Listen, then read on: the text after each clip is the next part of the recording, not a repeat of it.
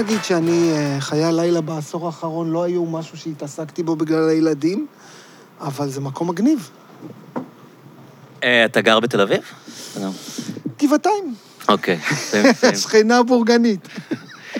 תגיד, אה, תספר טיפה על עצמך, למאזינים, ל- לאנשים ש... אה, מי אתה ומה אתה עושה, כמו שאומרים. אוקיי. באיזה אופן אז שבא לך. נתחיל, אה, כן. מה שנקרא, היום ב reverse. אוקיי. היום אני ראש המחלקה, ראש בית הספר לתקשורת במכללה האקדמית ספיר. בהכשרה שלי אני סוציולוג, סוציולוג של החברה הישראלית. את התואר הראשון שלי עשיתי במדעי התנהגות וכלכלה, תואר שני בסוציולוגיה ושלישי בסוציולוגיה. פוסט-דוקטורט עשיתי ב-NYU. אה, העיסוק שלי בתואר השני היה יחסי מרכז-פריפריה במערכת ההשכלה הגבוהה. זאת אומרת, רציתי לבדוק מה שנקרא המהפכה של שנות ה-90 בהשכלה הגבוהה. אה, לקחתי case study את המכללה האקדמית ספיר, שאני אה, חלק ממנה, ולראות האם באמת אה, אה, אה, האי-שוויון אה, ממשיך, או שיש פה איזה תיקון, ואני יכול להרחיב על זה אחר כך אם כן. תרצה. אה, ואת הדוקטורט שלי עברתי לכיוון אחר לגמרי. הת- הת- התואר השני, אני בהגדרות האקדמיות הייתי כמותני, איש רגרסיות וכאלה. הבנתי שלא בא לי על עבודת ה- הטכניקה הזו, והתחלתי להיות יותר איכותני, היסטורי וכולי. והדוקטורט שלי הוא בעצם מחקר היסטורי-חברתי על יחסי עיירות פיתוח קיבוצים. משנות ה-50 עד 2012. עכשיו אני ממש בשלבים אחרונים של אה, הפיכת הדוקטורט לספר. הוא יצא בעזרת השם, מה שנקרא, בעברית ובאנגלית, אה, בעברית דרך אוניברסיטת בר אילן ובאנגלית דרך אה, אוניברסיטת סרקיוס בניו יורק. אה, בעצם אני אה, בוחן דרך אה, שדרות והמועצה האזורית שער הנגב את המושג הזה של יחסי עיירות פיתוח קיבוצים. יש המון מחקרים על קיבוצים, המון המון המון מחקרים. בשנים האחרונות המון מחקרים על עיירות פיתוח. אף פעם לא התעסקו על החיבור, כאילו... שזה מוזר, לא? כי, כי זה מאוד. לב ה... אתה יודע, זה כאילו איפשהו הסמל של המתח העדתי בישראל, ראינו את זה עכשיו כמובן במאבק על האסי. נכון. אמ, אבל גם, אתה יודע, מה, בגין ב-77 עם הקיבוצים בבריכות שחייה, זה מוזר ש- שכאילו... 81. שמונה- כן. אה, אז- אה, זה היה, אוקיי. זה אוקיי. בחירות 81, כן. טוב שהבאתי איש אקדמיה שתיקן את ה... כן, נכון. אז... אז באמת, כאילו, זה זה מונח שם. זה מוזר זה- שלא חקרו את זה לפניך, לא? או לפחות לא כתבו. לא שלא חקרו, לא חקרו את השיתוף הפעולה, או אוקיי, חוסר שיתוף אוקיי, הפעולה. אוקיי. יש מחקרים, המון מחקרים על כן. קיבוצים, יש, יש בשנים האחרונות המון המון, מתחיל להתפתח ממש אה, אה, קורפוס אקדמי שלם על עיירות פיתוח, יש על, אה, עכשיו הבנתי שעושים על בית שאן, יש על מצפה רמון, יש על אה, אה, שדרות, נתיבות, אופקים. שאנשים שכותבים את זה, זה אנשים משם, או כל מיני כן. ווק, אשכנזים ווק, ש... אה, אה, נגיד במצפה רמון, רעות, דוקטור רעות בן דריאם עשתה את הדוקטורט, היא במקור ממגדל העמק, אבל היא כן. עשתה על אה, זה. על שדרות, נתיבות ואופקים עשה בחור בשם ארלה כהן, בחור. אה, אדם. אדם אה, ב... אה, שהוא יליד שדרות. אני עשיתי על שדרות. ואתה אתה יליד שדרות? אני לא. יליד אוקיי. שדרות, כן, אז אתה בעצם כל החיים שם, אה, כאילו במעגל, במעגלים, כן, עד גיל 18, המשפחה שלי עדיין שם, אבל היום אתה מלמד שם. והיום אני מלמד שם, כן. אז היום אני, אתה יודע, זאת דילמה. אני- אתה רוצה אולי נפתח את זה, כן. כי תמיד אומרים לי, אתה שדרותי. קשה לי להגיד את זה, כי באמת, אם אני מסתכל, אני היום בן 47, מגיל 18 באמת עזבתי את שדרות. כאילו הייתי בצבא, אחר כך בקבע, אחר כך אה, אה, יצאתי קצת לטיול במזרח, חזרתי ללימודים, הייתי שנה, חזרתי לשדרות שנה, וזהו. אז נגיד השנה האחרונה הייתה אה, בשנת 98. Mm. אז בהרבה מובנים ששואלים אותי, בטח אחרי כל המצב הביטחוני, אז קצת קשה לי להגיד. אז כמובן שאני חווה את זה, זאת המשפחה שלי, זה, זה אחים שלי, זה לא זה הוגן ההורים כלפי אנשים שחוטפים פה שם את הטילים להגיד שאתה שדרותי? בדיוק. יש פה משהו שהוא בעיניי לא הוגן. אתה יודע, כן. אתה צריך אה, לחוות ולהיות בחוויה. זאת אומרת, ש... שאני לא נמצא בחוויה היומיומית של לחוות את, אה, את מטחי הקסאמים. ולכן, בהרבה מובנים, גם שמשיימים אותי או, או, או רוצים שאני אדבר בשם המקום, לי קצת קשה לעשות אז את זה. אולי תספר לי קצת על המתחים במקום שאתה גדלת בו, כי באמת, אה, יותר כשחושבים על המתחים, קיבוצים, עיירות פיתוח, לי אינטואיטיבית, כאילו, מהתקשורת, ומזה, בדרך כלל חושבים על העמקים ועל הגליל. כאילו, אני פחות מכיר את המתחים בדרום. כן. בדרך כלל חושבים על... אה, באמת על האזורים שהיה עכשיו של... אה, כן. של האסי, או על, או על קריית שמונה והקיבוצים בגליל העליון. נכון, אה, אבל המתחים האלו קיימים. אני חושב ש... גם המתחים קיימים, אבל גם, אני חושב, גם הפתרון קיים. זאת אומרת, אחד הדברים המעניינים שאני חקרתי בדוקטורט, זה פרויקט שנקרא שין שין שין. זה משחק מילים כי היא שנת שירות שלישית, Mhm. אבל שיתוף פעולה שדרות שער הנגב. וקראו לזה פרויקט שין שין שין, ובאמת, מה שעמד לנגד עיניהם, וזה שיתוף פעולה באמת של אה, אה, אדם בשם יצחק בן דוד, דוקטור יצחק בן דוד, שהוא היה חבר קיבוץ גבים, הוא נפטר לפני שלוש או ארבע שנים, ובאמת אה, אה, ראיינתי אותו ממש, אה, אפילו לא ידעתי שהוא אה, אה, הולך ל- ללכת מן העולם, והיה לנו, היה לי איתו ראיון, הוא עזב לקורזין, הוא גר בצפון. ואחד הדברים שעניינו אותו, הוא אמר, אני מצאתי שיש פה משהו שהוא בלתי נסבל בעיניי, ורציתי לייצר שפה משותפת. ופניתי לתושבי שדרות, היה קבוצה שנקראת אה, שדרותניקים שאכפת להם, והם אה, אמרו, אנחנו רוצים לייצר מציאות חדשה. ובתוך כל המקום הזה, הם פיתחו את ה- את הפרויקט הזה שנקרא שיתוף פעולה שדרות שער הנגב. עכשיו זה פרויקט מאוד מעניין, תכף אני אגיד למה הוא כל כך מעניין, כן. אה, אה, אבל אחד ממסמכי היסוד שלהם, הם קראו לו מפטרנליזם לשותפות. Hmm. זה ממש מה שנקרא לא נגעתי. כן.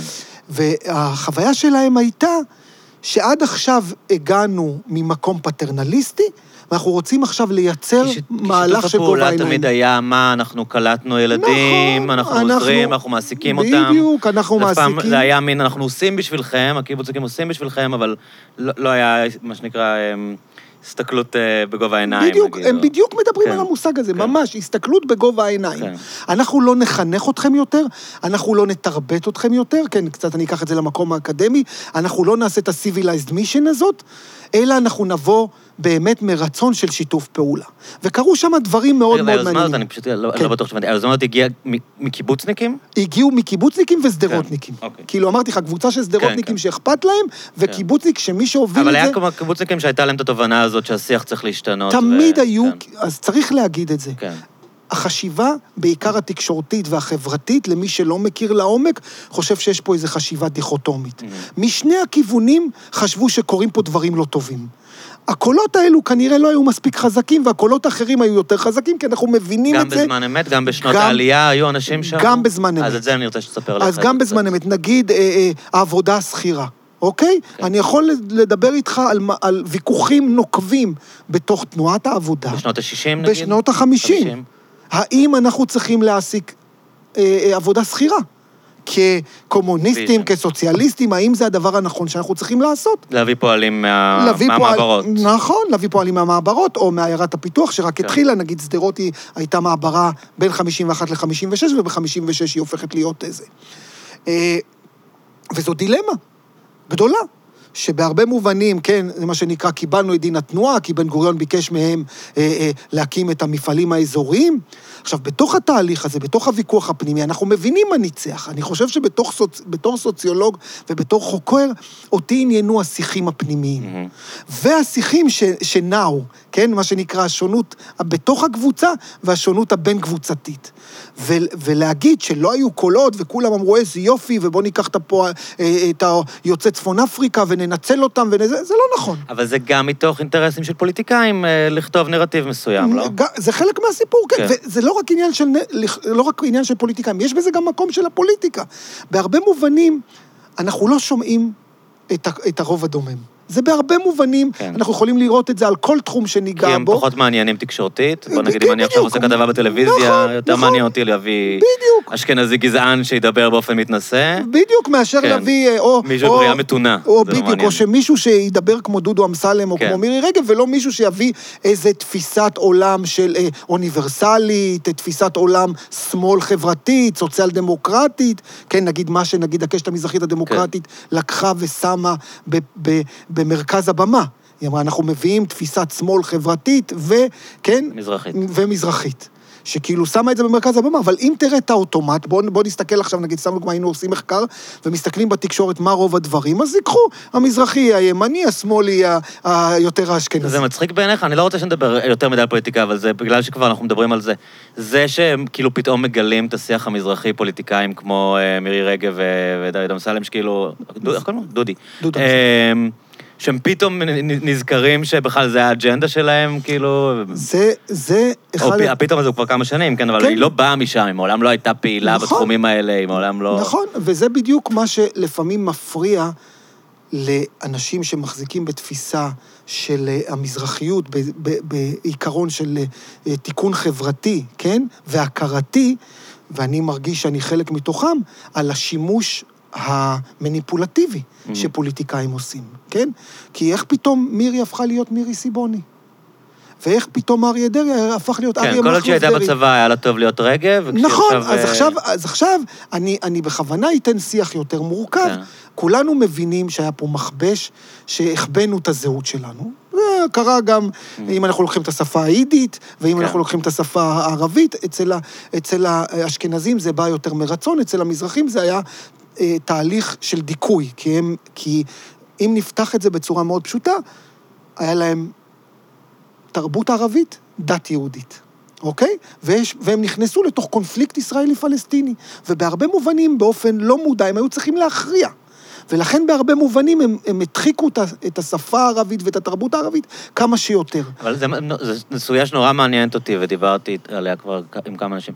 התהליך הזה של הדיכוי, כן. כמה זה היה אנשים שמנסים להשתלב, אה, מגיבים ל... אתה יודע, למה שיש שם, ומנסים, אתה יודע, ואומרים, אוקיי, אני, אני מתבייש בזה, וכמה זה היה ממש הליך של אה, תחליפו את השמות, אל תדברו בערבית, כלומר, ה... זה גם וגם. כן. זה גם וגם. תראה, אבל איך, בסופו איך של אתה רואה דבר... את ההליך הזה שאנשים אה, מחקו את הזהות הערבית שלהם? כאילו, איך, מה הייתה הדינמיקה? הדינמיקה? תראה, אני אדבר דווקא לא כן. ממקום אקדמי, אלא ממקום יותר אישי. זאת אומרת, אני הייתי פוחד שהמורה תגיע, וההורים שלי ידברו בערבית. אם הם דיברו בצרפתית, זה היה? לי נוח, בטח. כן. זה שפת האויב. כן. כאילו, בהרבה מובנים יש פה משהו. עכשיו, אם ההורים שלי דיברו צרפתית, הרגשתי, יואו, אני אירופאי. אני אירופאי, ואפשר לדבר את השפה, אוקיי? וזה היה לי נוח. לא היה אכפת לי שהמורה מגיעה וההורים שלי מדברים ביניהם בצרפתית. וזה היה נורא לי אם הם היו מחליטים פתאום לדבר בערבית. עכשיו, אני לא אמרתי, אבל אני התכווצתי כשזה קרה ככה, וזה קרה ככה, וזה באמת קרה בצורה טבעית. כאילו, השימוש בשפות, נגיד, אני מסתכל בבית שלי, השימוש בין העברית לערבית לצרפתית, זה היה... וזה בא גם מההורים, כי, כי זה מוזר. כן. אני מכיר ילדים של רוסים, הם יודעים קצת רוסית, ויש כל כך הרבה אה. אנשים מהדור שלך, שכמעט ולא יודעים ערבית בכלל, למרות נכון. שזו השפה של ההורים שלהם. נכון, אז קודם כל, קודם כל צריך לה, להבדיל בין כן. העליות של, של הרוסים בשנות ה-50 וקודם. הם גם לא יודעים. ה- ב- שהם כן, גם לא אבא יודעים. שלי עובד שזה אותו דבר. בדיוק. נכון, אז, ולכן אם אתה. מסתכל על שנות ה-90, אנחנו מדינה אחרת. כן. זאת אומרת, אנחנו לגמרי נכון. מדינה אחרת. 93 יש את אוסלו, יש אה, ליברליזציה, ערוץ 2, פתיחת MTV. יש פה, יש פה תהליך מאוד גדול ועצום אפילו ש, שמדינת ישראל עוברת. אה, אה, רדיו אזורי, זאת אומרת, תראה, יש פה המון המון אה, אה, אה, פתיחה לעולם.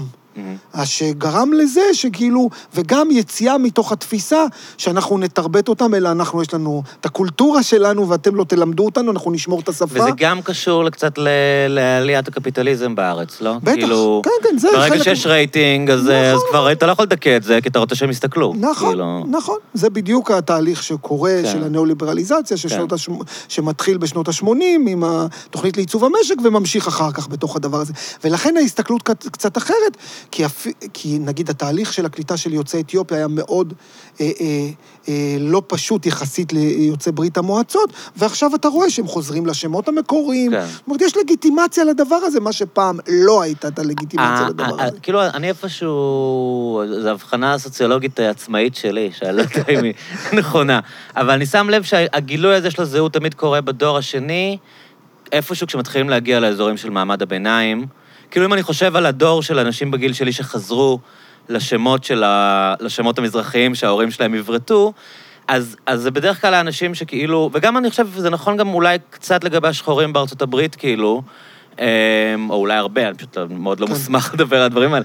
אבל יש מין הרגשה שההורים נמצאים באיזשהו סטראגל. נכון. הילדים, הקיום שלהם כבר בטוח, הם כבר מקבלים ביטחון, הם כבר חלק מהחברה, ואז הם נמצאים באיזשהו מקום של אמ, למה שאני בעצם אספוג ממך משהו, כאילו, אני, אתה יודע, יש איזה...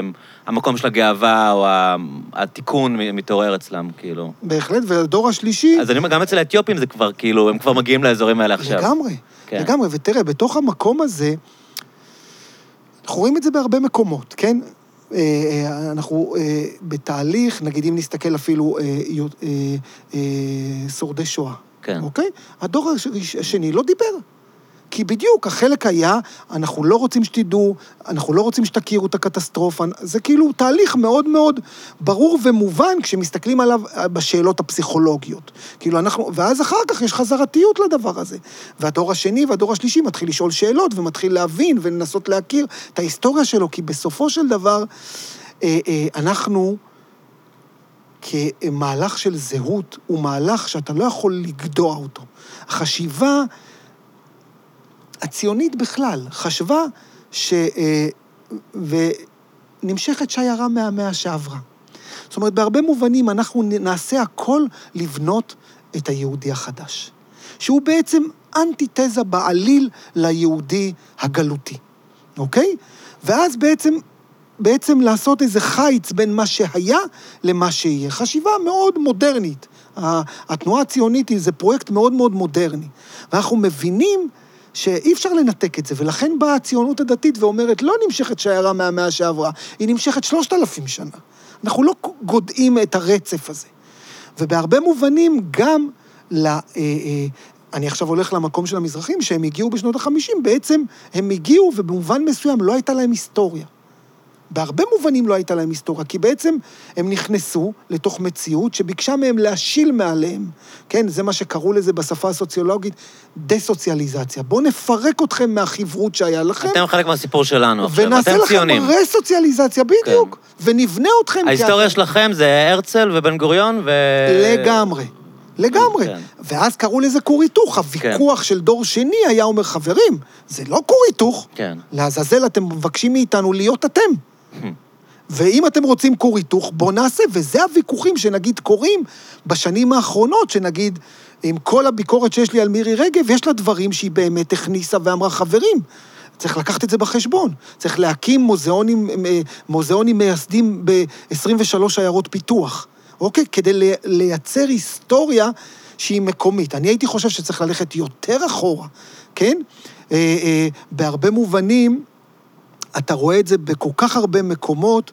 אה, אה, אני לפני בערך שנת... חמש שנים, פעם ראשונה נסעתי, טסתי למרוקו. בגיל 40, שבע שנים כבר מסתבר, אה, טסתי למרוקו. בגיל 40. ופתאום אני מצאתי את עצמי גם כחוקר החברה הישראלית, כאילו החיים שלי, כאילו המחקרים מתחילים בהקמת המדינה. אבל אני הייתי בבית כנסת בפס שקיים 600 שנה. יש עדויות למרוק... ליהודים מרוקאים אחרי חורבן בית ראשון. כן. זאת אומרת, את כל, ה... את כל ה... בוא נגיד, אלפ... כמעט אלפיים שנות חיים ותרבות וקהילה ומסורת, אני כמעט ולא הכרתי. אוקיי? אבל אני, אני רגע עוצר אותך כאן, כי כן. מה שמעניין, שגם האשכנזים לא מכירים. נכון. אבל האשכנזים וולונטרית אמרו, אנחנו לא מעניין אותנו נכון, נכון, מהעבר, נכון. אנחנו יוצרים אדם חדש. כאילו, זה לא ש... תפוס עכשיו אשכנזי ברחוב, יש לו איזשהו מושג מה קרה בגליציה ומה קרה בתחומי נכון, המושב, נכון. ומה היה ב- בשנת אלף... וזאת שאלה מצוינת, כן. ואתה יודע מה? אני אגיד לך משהו מאוד מעניין, כן. ואני בכוונה אלך איתך בין האישי לפוליטי לאקדמי כל כן, הזמן. כן. פגשתי חבר, והוא אמר לי, תשמע, מוטי, אני לא מבין את הפטיש שלכם לחזור למרוקו. אותנו זה לא מעניין. כן, אבל לנו יש מדינה מאפנה. אני הייתי בפולין, אתה יודע, מי. רוצה לנסוע לשם? אם הייתי מרוקאי, כאילו, אני גם ככה רוצה לנסוע למרוקו. בסדר, אבל, אבל הוא אמר לי, ואתם בפטיש עם געגועים, ועם אהבה, ועם ערגה, ועם כיסופים. כאילו, כן. מה יש לכם? צאו מזה, יש לכם בית חדש, אותי לא מעניין את ההיסטוריה.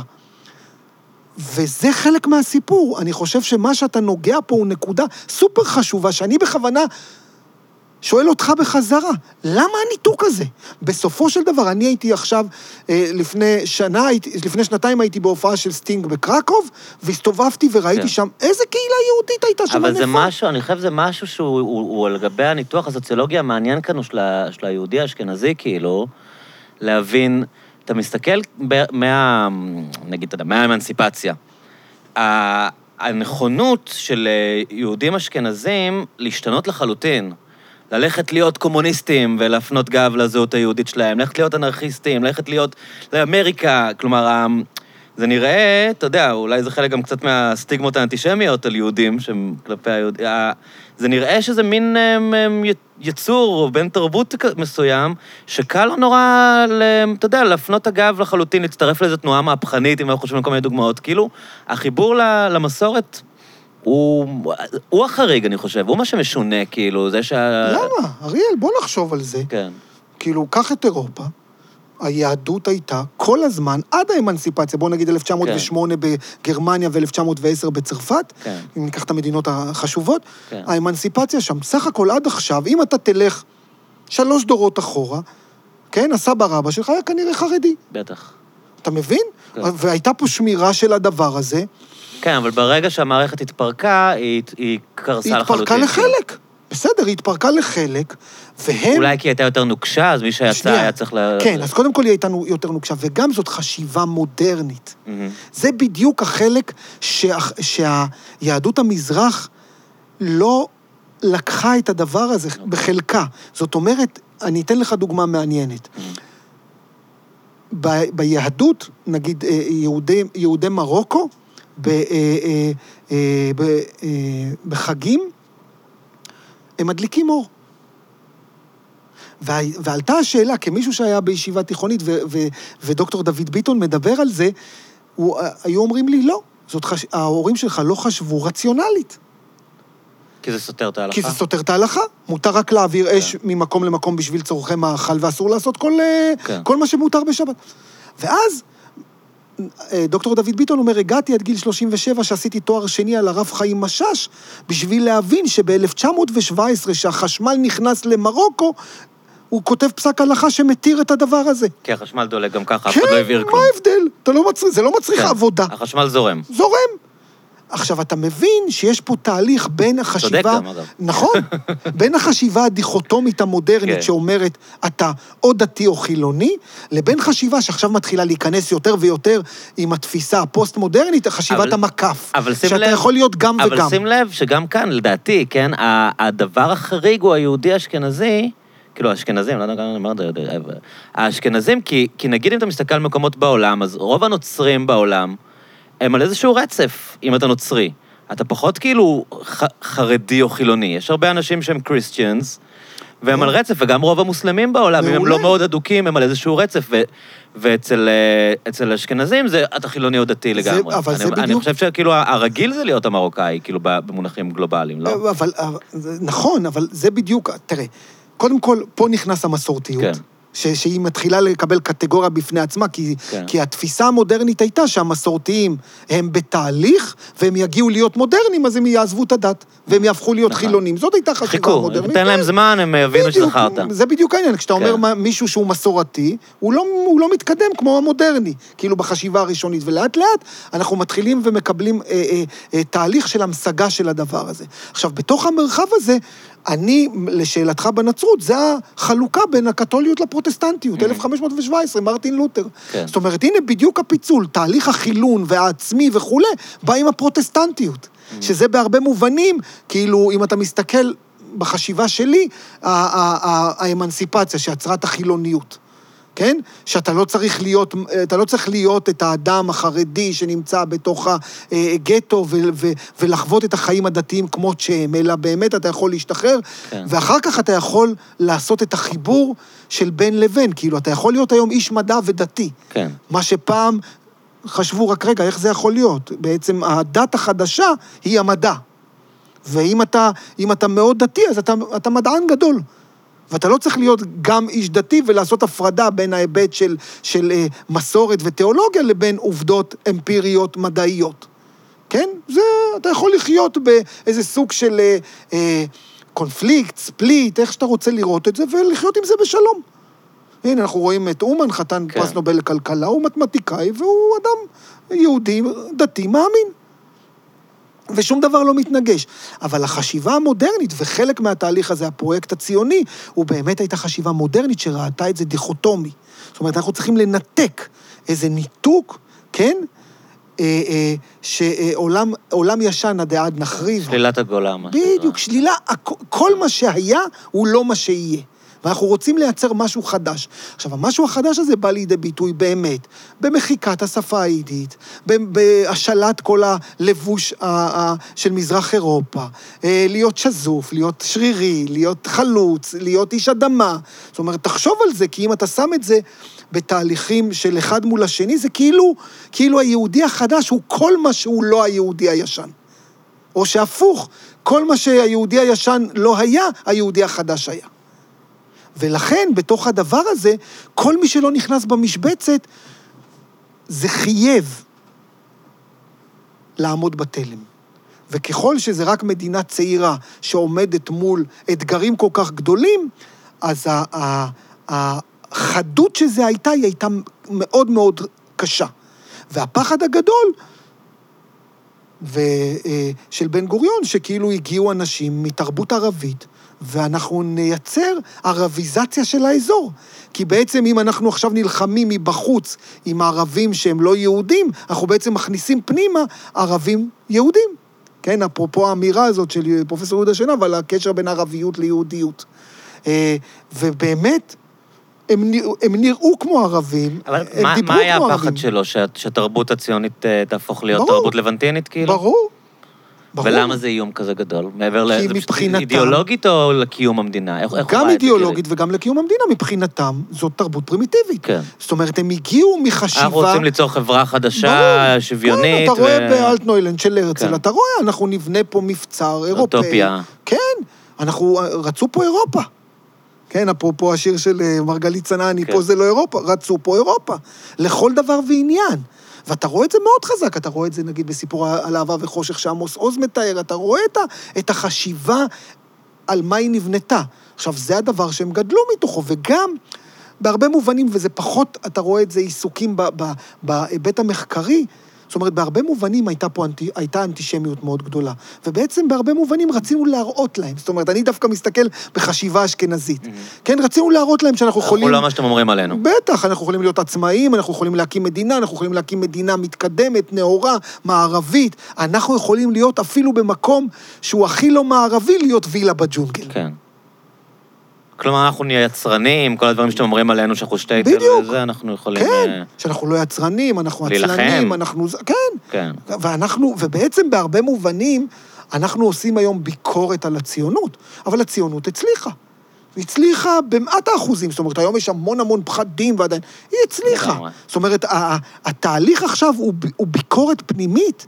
אתה יודע, יכולים לייחס לכל מיני ביקורות, במיוחד למזרחים רדיקליים, שכאילו הם אנטי-ציונים. הם לא אנטי-ציונים, להפך. הם אומרים, אם אנחנו רוצים לקיים חברה באמת שוויונית ותקינה, אנחנו חייבים להבין את העוולות שנוצרו בדרך, ונוצרו לא מה, מעט. איך, איך עובדת הטענה שהם אנטי-ציונים? בגלל שמבקרים את בן גוריון, אז כי הם יש אנטי-ציונים? ביקורת על הציונות. כי הם מבקרים את המוסדות נכון, ואת ה...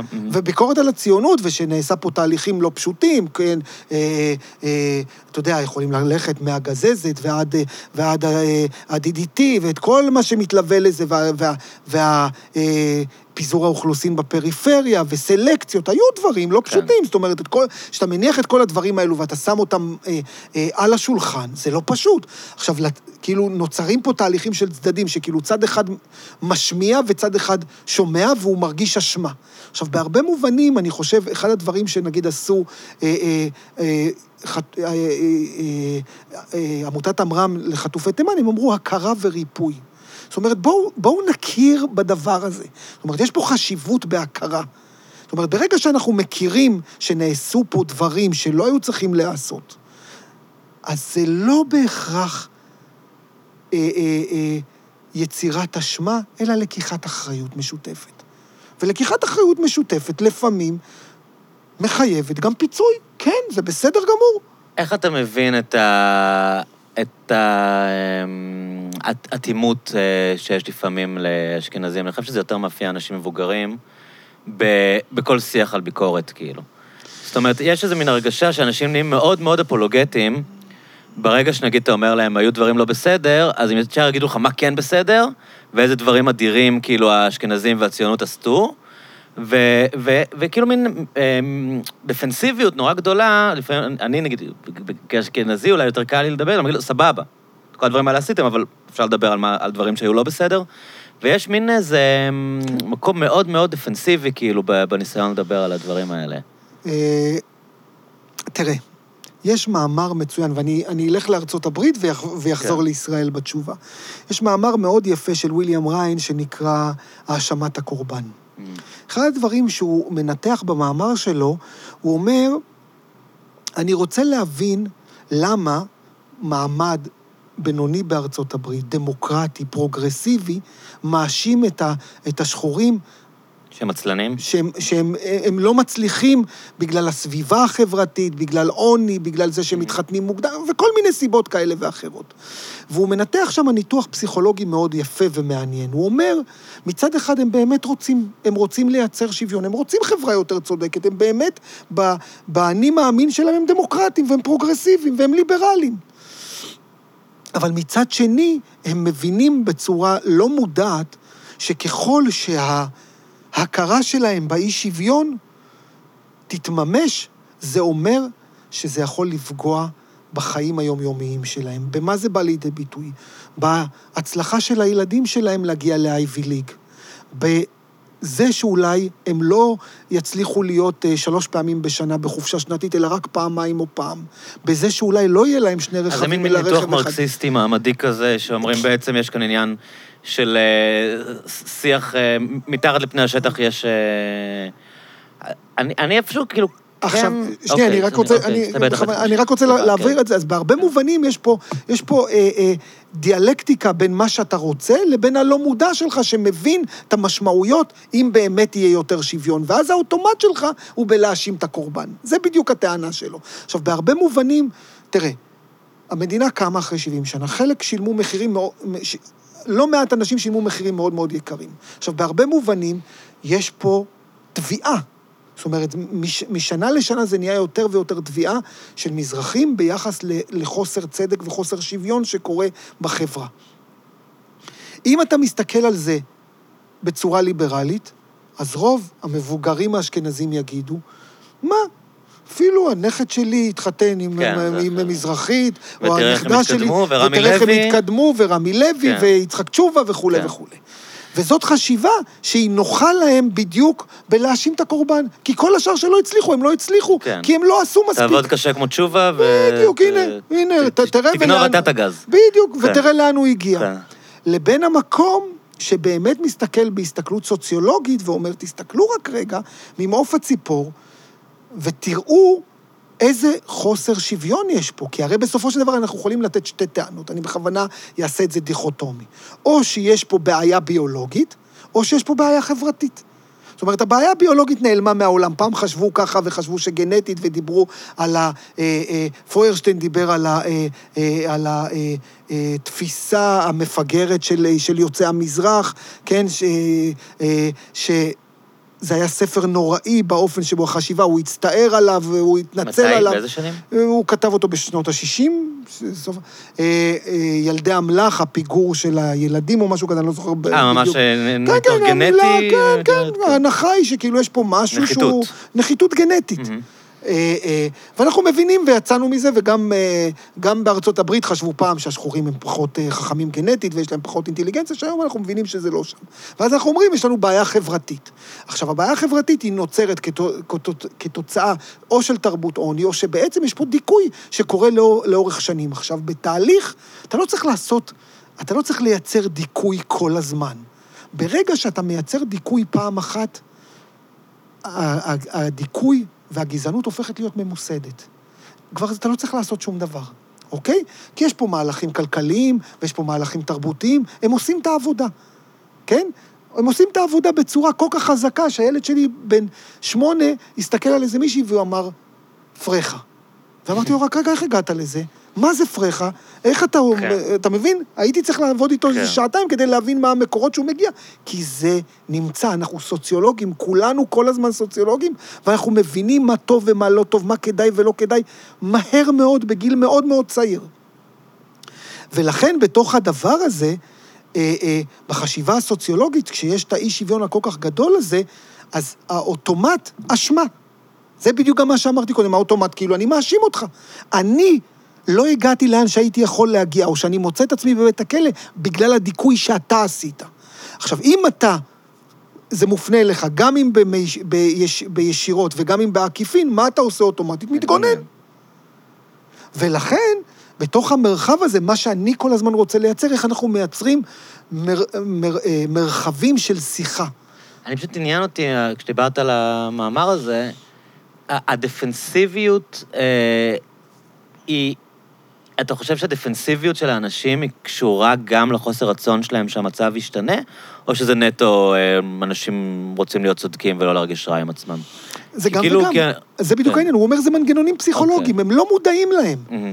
זה, הם לא שהם כאילו כן, אומרים, כן. אני... זה לא אני, קונספירציה, זה, ברור. אין פה קונספירציה, כן. זה מנגנונים לא מודעים, כי בהרבה מובנים, אתה כי אני, נמצא... כי אני, האנשים האלה שאני מכיר, הם, הם לא לא רוצים שמזרחים ישתלבו, כמו שאתה אומר, הם ישמחו שמזרחים ישתלבו, הם נורא לא רוצים להרגיש שהם עשו עוולה. כאילו, זה מין... אה, זה קצת כמו שאני שומע ישראלים אה, מתכווצים כשאומרים להם משהו על אה, צה"ל. אתה, אתה, אתה יודע, כן, כאילו... נכון. אז עכשיו, בהרבה מובנים, נגיד, סתם דוגמה, אם נגיד, דיברת על האסי, אז. נגיד באסי, אז אני מעריך שרובם, כן, לא בדקתי נתונים, אבל אני מאמין, ש... מאמין שניר דוד בסביבות ה-30-40 אחוז הצביעו שם מרץ. כן. ועוד איזה 30-40 אחוז מפלגת העבודה. זאת אומרת, בערכים שלהם, הם רוצים שוויוניים. ח- שוויוניות, ליברליות, אה, חופש תנועה, חופש זה וחופש זה. ואז מה קורה פה? איך, זה, איך, איך, איך הדבר האחד משתלב בשני? אתה מבין? ואז יש פה פרדוקס מאוד גדול באופן שבו אתה חושב את עצמך, לאופן שבו אתה פועל אל מול מה שאתה חושב את עצמך. כי יש פה פער בלתי נתפס. כי הרבה מובנים, הייתי, אם, אם נגיד עכשיו היינו לוקחים את, את, את תושבי ניר דוד והולכים איתם לעיר ב... לא יודע, ב, ב, בספרד, אחרת, במדינה אחרת, ואומרים להם, תשמעו, יש בעיה כזאת וכזאת בין ה... אה, אה, אה, אה, בין קבוצה אחת לקבוצה שנייה, מה אתם חושבים? מה, מה נהוג לעשות, וזה משאב טבע שמוגדר כחוק במדינה, אפילו לא צריך לחוקק, שהוא לכלל הציבור. מה אתם חושבים? אני חושב ש... 90 אחוז היו אומרים חד משמעית כן. ואז אתה מנסה להבין, רק רגע, אז למה יש פה פער מאוד גדול בין האופן שבו הם תופסים את עצמם ופועלים, לבין האופן שבו הם פועלים בפועל כשזה מגיע לחלקת האלוהים הקטנה שלהם. ופה זה משהו שבדיוק לי עושה סדר המאמר הזה של ויליאם ריין, כי הוא בדיוק, המקום הזה הוא יותר נוח, כי אז, הרי מה הטיעונים סתם עם האסי? זה שלנו, אנחנו ייבשנו ביצות, אנחנו עשינו את זה, אנחנו זה, ואז... בנינו לנו- את זה. ואז יש לנו זכות ראשונים.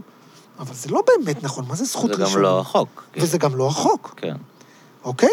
ולכן יש פה משהו שהוא... אבל אתה, אתה מבין את ה... כאילו, יש לך גם אה, אמפתיה לטענות שלהם?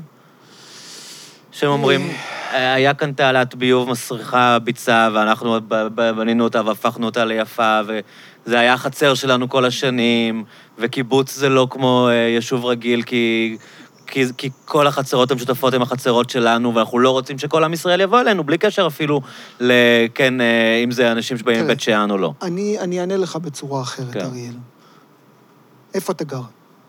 בתל אביב רוב חיי. יפה. כן. נגיד אם עכשיו כל הבניין יחליט שהוא לוקח עוד 400 מטר מסביב, כן.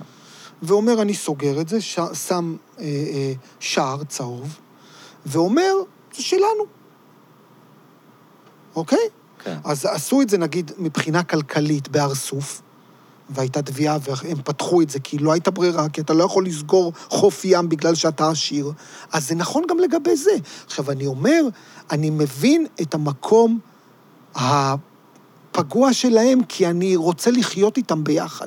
בסופו של דבר, אני כן מאמין שאנחנו עם אחד, ויש לנו מספיק בעיות שאנחנו צריכים ללמוד להסתדר אחד עם השני. ופה אני אומר משהו מאוד לא אקדמי, אלא משהו מאוד חברתי. ולכן בתוך הדבר הזה, אני מנסה להבין למה נקודת המבט שלהם לא רוצה לשחרר את זה, כי הם מרגישים שהם השקיעו בזה. לב הוויכוח הוא, הם, הם, הרי הם לא יכולים לדבר כלום על, ה, על הנחל עצמו. הוויכוח הוא על הגישה, הוא על אל תבואו לנו דרך הקיבוץ שאתם באים לנחל, או שהם ממש אומרים, על, כאילו, מה, מה, על, על, מה לב הוויכוח שם? אה, תראה, גם בהרבה מובנים, בהרבה מובנים, קודם כל נגיד את זה, כן. יש עוד קיבוצים כאלה, ויש כן, עוד מקומות שעוברים דרכיהם. בפנים, למה זה כן. נתפס בניר דוד, זאת שאלה בפני עצמה. כי זה הנחל הכי יפה.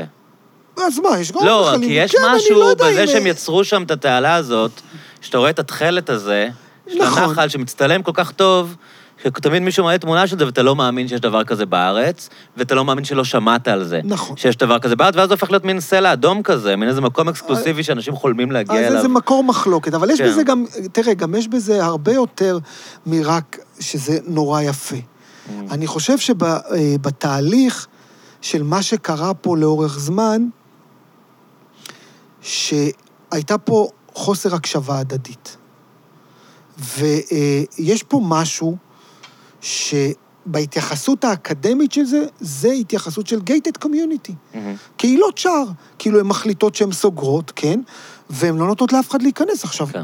רק רגע, חברים, בואו נסתכל על זה מבחינת חופש התנועה. זאת אומרת, כמו שאמרתי קודם, ללכת לניר דוד ולהגיד להם, חברים, איפה חופש התנועה? איך זה יכול להיות שלכם? איך הקול שלכם? כי הטענה היא ש... שהאגודה השיתופית היא בעצם משהו פרטי לגמרי, וזה שטח של אנשים שהוא מקביל לשטח פרטי. שהוא, יפה, לא, אין, שהוא לא שטח ציבורי בשום, בשום מובן, כאילו. קודם כל, אגודה שיתופית זה לא פרטי. כן. אז זה באמת זה לא- השאלה, זה- זה, זה כאן השאלה המשפטית. זה לא פרטי, וה-. בדיוק, אבל אני לא, דווקא לא רוצה כן. להיכנס למקום אוקיי. המשפטי. אבל אגודה שיתופית זה לא פרטי, אחד, ושתיים, האדמות הן לא שלהם עדיין, הן עדיין שייכות למדינה, הן בחכירה אצלהם, אבל הן עדיין שייכות למדינה. זאת אומרת, אה, אה, רוב לא, השטחים... זה נכון כמעט לגב, לגבי מלא שטחים פרטיים. לגמרי. כן. לגמרי, זה מה שאני אומר, ולכן, בתוך הדבר הזה, הנקודה החשובה להתייחס אליה ולהסתכל עליה, היא בעצם איך נוצר המצב ששתי קבוצות נלחמות על משאב טבע מאוד קטן. למה אנשים מוכנים לבוא בשיא החום וללכת מכות בשער, ולומדים שם ומקללים אחד את השני, כאילו, זאת אומרת... בדיוק. כי הרי ברור שזה לא באמת על הגישה לנחל, שזה לא, הרבה מעבר לזה. זה הרבה יותר עמוק. כן. ובדיוק, ואז, אם אני קצת חוזר ל, ל, אה, אה, לדוקטורט שלי ו, ולמקום שלי, זה היה קהילות שהיו מאוד מופרדות. זאת אומרת, לאורך שנים. זאת אומרת, זה לא הנחל וכמה הוא יפה. זאת אומרת, זה, זה אה, בית שאן במקרה הזה, ועוד הרבה עיירות פיתוח שהיו במקומות, בכל הארץ, הם היו סביב קיבוצים. הקיבוצים, עד שנות ה-80 היו במצב הרבה הרבה יותר טוב מעיירות הפיתוח. היום זה קצת אחרת, ואנחנו אה, השתננו, והכלכלה השתנתה וכולי וכולי, והקיבוצים הם לא אותם קיבוצים וכולי וכולי. הרבה מהם פשטו את רובם, לא כן. חלק גדול פשטו את הרגל. נכון. נכון, ולכן עדיין מה שקורה פה זה שני דברים. אחד, הבעלות על הקרקע. אומרת, המסה הקריטית של בעלות על הקרקע נמצאת בידי המועצות האזוריות של כל המדינה, זה אחד. ושניים, היבטים היסטוריים. זאת אומרת, בזה שאתה סוגר את השער הצהוב, זה לא רק בגלל שאתה לא נותן לנחל, יש לזה משמעויות גדולות ועמוקות לאנשי עיירות הפיתוח. וזאת אמירה שהם אומרים, אנחנו לא מוכנים לזה יותר. נגמר מה שאפרופו הדור השני, מה שעשיתם להורים שלנו, אנחנו לא ניתן שאתם תעשו לנו. וה, ואז הכעס והאי-ויתור, כן, אני מסתכל בפייסבוק על בסיס יומי, מה שקורה שם זה כל הזמן על בסיס יומי. עכשיו, הם ממשיכים, אגב? זה סתם ממשיכים, לא בתקשורת, כל אבל יום, הכל... אתמול ראיתי עניינים, כן, אה, עכשיו אה, ניר דוד בחולצות של דה פאנישר, עם, אה, עם הלוגו של הפאנישר מה? והסמל של ניר דוד, משהו, אתה לא מבין לאן אה, זה הם מגיע. עכשיו מיליציה? כי איזה סוג של, כן, מה שנוצר שם. תיכנס לאתר של הפייסבוק ותראה את כל הדבר הזה. עכשיו, מה שאמירה, והיא חשובה ומעניינת, ואני חושב שאם היינו לוקחים את ניר דוד ומוציאים אותם לספרד, לדוגמה, ומדברים איתם על זה, הרי אין בעיה, הטענה שלהם שיכולים ללכלך ויכולים לזה ויכולים כן. לזה, אבל היא לא קיימת למי שבא לשלם כסף. הרי מי שבא ושילם כסף יכול ללכלך, כן. הוא יכול גם לעשות על האש. הוא יכול להשתמש בנחל. כן, אבל בכסף הזה ינקו ו... בסדר. כן. ואז השאלה הנשאלת היא, מה צריך לעשות בתוך המרחב הזה? עכשיו, תראה, יש עובדות בשטח שכבר אי אפשר, לק... אי אפשר לשנות אותם, זה בלתי הפיך. אני הייתי שואל מי, מי הרשה, איזה אישורים המדינה אה, נתנה לבנות בחלק השני של הגדה של הנחל. הייתי שואל הרבה שאלות שקרו היסטוריות כחוקר, אבל עכשיו צריך למצוא איזה פתרון שירגיע את כל המצב. כי המצב הוא בדיוק יושב על איזה אה, אה, אה, מורסה או מוגלה מאוד לא פשוטה של החברה הישראלית, שנוהגים כמעט ולא לדבר אותה. יש משהו שהוא ספציפית יותר טעון בעמק בית שאן? או שזה סתם, אה, אה, אתה יודע, אה, נייר לקמוס כזה? כלומר... זה נייר לקמוס. זה נייר לקמוס. המתחים, ב... היסטורית, המתחים בשדרות והקיבוצים הם הם דומים למתחים בבית כן, שאן, וזה כן, לא, כן, כן, לא היה שונות מקומות שהם יותר מתוחים ופחות מתוחים? תראה, נגיד, מה שאמרתי לך על הפרויקט שין שין שין, זה באמת יצר שיתופי פעולה. זה הנמיך את עוצמת הלהבות. נגיד, ב-86' אותו יצחק בן דוד עושה דוקטורט בעבודה סוציאלית, והוא עושה אה, אה, אה, מבחנים לפני מפגשים של בתי ספר בשדרות ובשער הנגב, מה כל קבוצה חושבת על השנייה, מפגיש אותם, ואז עושה סקר מה הם חושבים אחר כך. והוא מראה איך, איך יש פה הפחתה מאוד גדולה של הסטריאוטיפים אחת כלפי הקבוצה של השני. זאת אומרת, היו שם מהלכים שגרמו לתהליכים להיות טיפה פחות חזקים ועוצמתיים, וגם להגיד שיש פה, גם בדרום, פחות משאבי טבע, כמו שקיימים בצפון, mm. כמו נחלים ו, ומקורות שיכולים להסב אה, אה, פרנסה לאנשים, אה, שקיימים בצפון ופחות בדרום. אבל גם נעשו מהלכים במהלך השנים. נעשו מהלכים מאוד גדולים, כי אם אני מסתכל נגיד על אה, להקת טיפקס, היא בדיוק שילוב של החיבורים של ערבי זמר משותפים. יש בשדרות משהו חריג. כאילו בראש, אתה יודע, בתור בן אדם שלא מכיר את הפריפריה בכלל, שדרות תמיד נתפסת כמקום, אה, אה, אצלי, אני חושב שלא רק אצלי, כמקום שונה מעיירות פיתוח אחרות. כאילו באמת, בגלל הפריחה התרבותית של דברים שבאים משם. יש איזו תחושה של משהו כאילו שהוא קצת יותר מתון משם, אולי זה עמיר פרץ. לא, יש מין, אה, אתה יודע, זה כאילו, זה כאילו כמעט אינטואיטיבי לי שאתה מספר שהשיתוף פעולה הזה קרה שם. אני לא יודע אם זה המדבר, אני לא יודע אם זה אוכלוסיות שונות, כאילו... יש איזה... תספר לי על שדרות. כן, אז תראה, אז קודם כל, מהבחינה הזו, אתה יודע, זה אחד הדברים שבאמת ניסיתי להתעסק בהם בדוקטורט. באמת, להבין... אז קודם כל, גיאוגרפית, שדרות מוקפת קיבוצים. 11 קיבוצים שמקיפים אותה, ואין לזה אח ורע באף עיירת פיתוח אחרת. אוקיי, יש מושבים... ממש גובלים, נכון? ממש, לא, לא, זה... זה מועצה אזורית שער הנגב מכילה 180 אלף דונם, ושדרות במרכזה.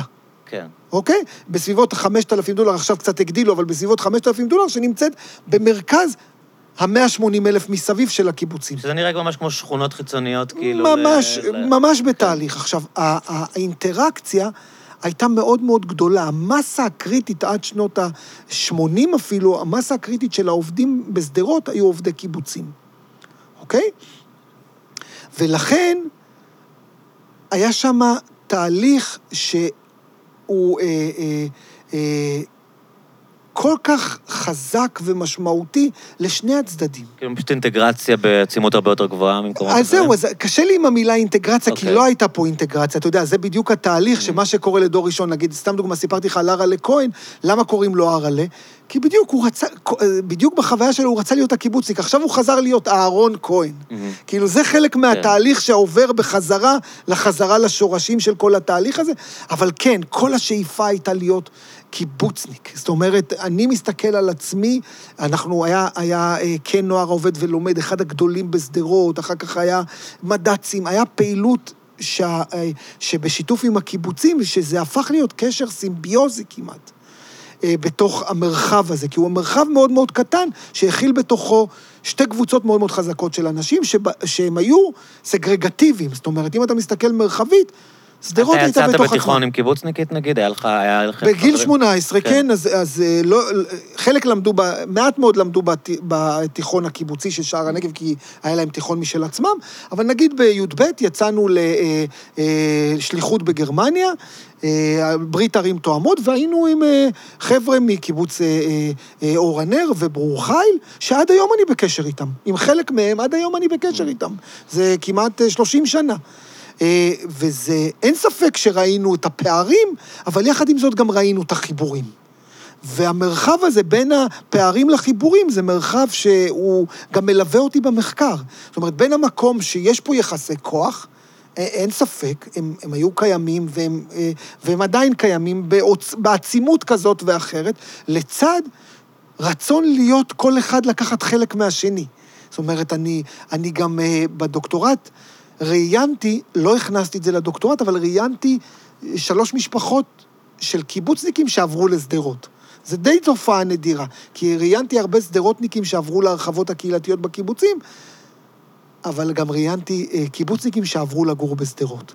וחלק מהתהליכים, ו- וזה לא נכנס לי בדוקטורט, כי זה לא היה מספיק, אה, לא היה מספיק משפחות כדי להכניס את זה, אבל חלק מהרעיונות הראו שהם באמת הבינו את, ה, אה, אה, את הריחוק שהם רצו למזער אותו, לצמצם אותו.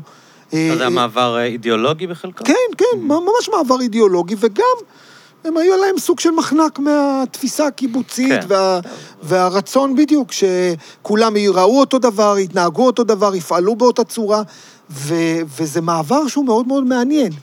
ולכן, אני לא רוצה לטשטש את היחסים המורכבים, כי בסופו של דבר, כמו שאמרתי, לשער הנגב יש 180 אלף דונם, זה לא ישנה את המציאות.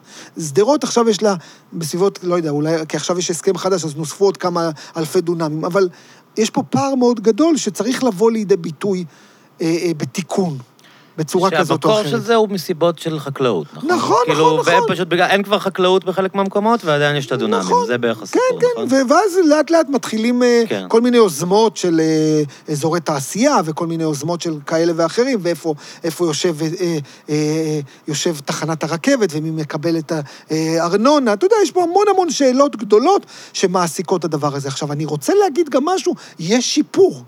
זאת אומרת, היום, מה שפעם זה היה אמירה אה, של הקיבוצים, הקול שלנו, להיום בוא, בוא נדבר ונחשוב על איזו חלוקה הוגנת. זאת אומרת, אין ספק שעיירות הפיתוח הן לא אותם עיירות הפיתוח, והקיבוצים הם לא אותם קיבוצים. גם את זה צריך להגיד. זאת אומרת, אנחנו לא נמצאים בקונספציות של שנות ה-50. יש פה דברים שעדיין צריכים תיקון, אבל זה אומר שיש פה שינויים.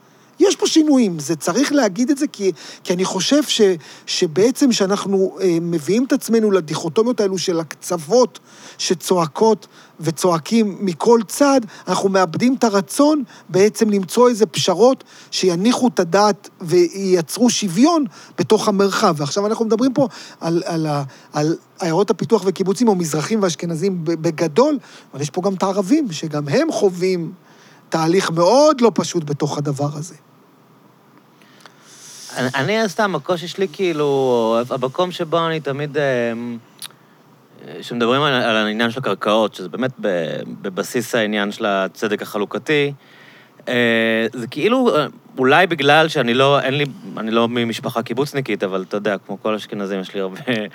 אה, זה שכאילו, תמיד מדברים על הקרקעות של הקיבוצניקים, ויש כל כך הרבה בעלי קרקעות פרטיות, חקלאיות, שהפשירו ונהיו מולטי מיליונרים, ו- וזה, ואני מרגיש שתמיד המיקוד הוא על הקיבוצניקים, ולא, אתה יודע, יש בעיית קרקעות אמיתית בישראל באופן כללי, כאילו. ואני לא- כל כך אוהב את המסגור של זה, הכל סביב הקיבוצניקים, יש בזה משהו תראה, שהוא... אני אגיד לך למה זה, זה סביב הקיבוצניקים. אני לא, אני לא אומר שזה, שאני מסכים עם זה, אבל אני כן. יכול להסביר את זה. כן.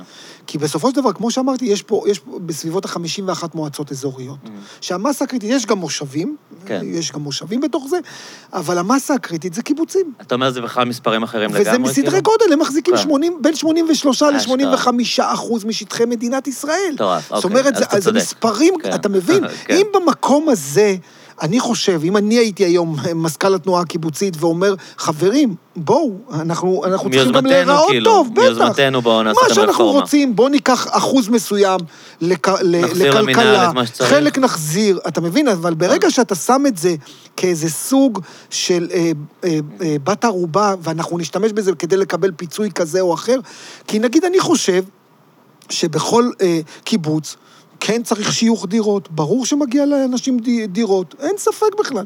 איך לדאוג לאנשים שהיו בלי פנסיה בגלל כל החובות, צריך למצוא פתרון. זאת אומרת, זה, זה אזרחים, אבל פה צריך להיות דיוק מול קבוצות אחרות. ולא צריך ש, ש, אה, מה שנקרא, שהקיבוצניקים יקבלו יחס מועדף. הם צריכים לקבל יחס ו, ולהשליך אותו. זה לא להגיד, נגיד, לי מאוד קשה שנגיד אומרים, אה, אה, יש קשישים ניצולי שואה במצב של עוני כן. מחפיר. נו, ומי שלא ניצול שואה נכון. ובעוני מחפיר זה נכון. בסדר? אז כמובן שאתה אומר, בגלל שהם גם כי יש ניצולי. סמלים, כאילו. אז בדיוק העניין, והגיע הזמן כן. לקחת את הסמלים ולשים אותם הצידה, להניח אותם בצד, ולהגיד, חברים, בהיבט הסמלי אנחנו ניתן לכם את כל הקרדיט שמגיע, וזה בסדר, זה מגיע. מה ש... מה ש... מה ש... כמו שאופירה... זה אה, נורא קשה להם, אני חושב. ונכון. באמת, מאז בגין והדבר הזה, שהפכו אותם מאנשים שחשבו על עצמם בתור החלוצים, שהקריבו את הילדים שלהם במלחמות, נכון. שבנו את המדינה, הפכו אותם לאוסף של אה, עושקים ו... נכון. כן. וזה בדיוק המקום שאני אומר, גם, גם נקודת המבט. הם לא אדוני הארץ, אדוני הארץ היום זה המתנחלים. כן. זאת אומרת, אם אנחנו כבר, כן, כמו שעקיבא אלדר ויעל זרטל כתבו באדוני הארץ, אין ספק, ההגמוניה, כן, במונחים של הגמוניה, ההגמוניה עברה מהציונים החוסלים, מה שפעם נקראו, כן. לציונות הדתית. הם, זה שם. זאת אומרת, ובהרבה מובנים, אה, ה- ה- ה- היוקרה שהייתה להם הלכה ונעלמה, והיא הולכת ונעלמת עוד יותר בזה הגמוניה, שהם- אתה מתכוון מבחינת אה, מע- מעמד אה, תרבותי? למה למה אתה מתכוון הגמוניה? הגמוניה זה, הגמוניה קבוצה שלטת. הם היו קבוצה מאוד קטנה, והנראות הציבורית שלהם הייתה באלפי מונים ממה שהם, כי אם אתה מסתכל, כן. הם היו שניים וחצי אחוז. כל הקיבוצים זה שניים וחצי אחוז מהאוכלוסייה. זו קבוצה מאוד מאוד קטנה. יש לנו עוד 97 וחצי אחוז. גם היום, אם אנחנו מסתכלים במתנחלים, הם קבוצה מאוד מאוד קטנה ביחס לאוכלוסייה השלמה, אבל הכוח שלהם, בכל ההיבטים, גם בצבא, גם, אתה רואה את זה, גם בפוליטיקה, גם בזה, הוא מאוד מאוד גדול. ולכן, המעבר הזה, זאת אומרת, בהרבה מובנים, את הבכורה, הקיבוצניקים הפסיקו, הפסידו לציונות הדתית, אוקיי? בתהליך הולך וגדל. כן, אבל את- הדבר הזה אתה מתכוון מבחינת המעמד, מבחינת כן. ההשפעה הפוליטית? גם, אה, גם, גם המעמד, גם ההשפעה הפוליטית. ברור, חלק, אתה יודע, התוכנית לעיצוב המשק ב-85, למה, למה הקיבוצים קרסו?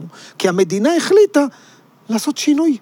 מה שהיא חשבה שהקיבוצים זה מי שאנחנו ומה שאנחנו, המדינה חשבה והשקיעה, אז זה עבר בעיקר להתנחלויות. כאילו, הרבה מאוד כסף שהמדינה השקיעה בקיבוצים, כן, אני סתם, אה, כאילו, זו פעם ראשונה שאני נתקל במחשבה על, ה, על התנועה, על גוש אמונים או על הציונות הדתית כהגמוניה. ברור. כאילו, אני... אז זה, זה מה שאני רוצה טיפה להבין, כי אני כן. חושב עדיין על ההגמוניה בתור אולי המעמדות העשירים, האנשים ה... אתה יודע, הטייקונים. כאילו, הם, אני, אני מבין למה הם כאילו מין איזה חיל חלוץ וניכסו לעצמם את ה... את העליונות האידיאולוגית, אבל אתה מדבר בעצם, אני חושב, חושב על זה תוך כדי, אתה מדבר בעצם על הש- השפעה בתוך המוסדות, בתוך הפוליטיקה, בתוך הצבא, בתוך כן, התקשורת. ב- בדיוק, וגם, תחשוב על אבל זה. הם ברמה שהם- שאפשר לחשוב עליהם כבר כהגמוניה, כאילו? בטח, בטח, כן. אז תסביר לי את זה, כאילו, אם אני חושב, תראה, אני, אני תסתכל- רואה את הדומיננטיות הגוברת שלהם תסתכל, בצבא, תסתכל. בתקשורת, אבל אני לא רואה אותם עדיין שולטים, כאילו. אז בוא תסתכל, אפילו בדברים כן. הכי פשוטים, אני אתן נקודות, כי אנחנו כן. צריכים איזה... נפתלי בנט היום מניח תפילין וטלית בוושינגטון. אדם שהוא ראש ממשלה עם כיפה על הראש. כן.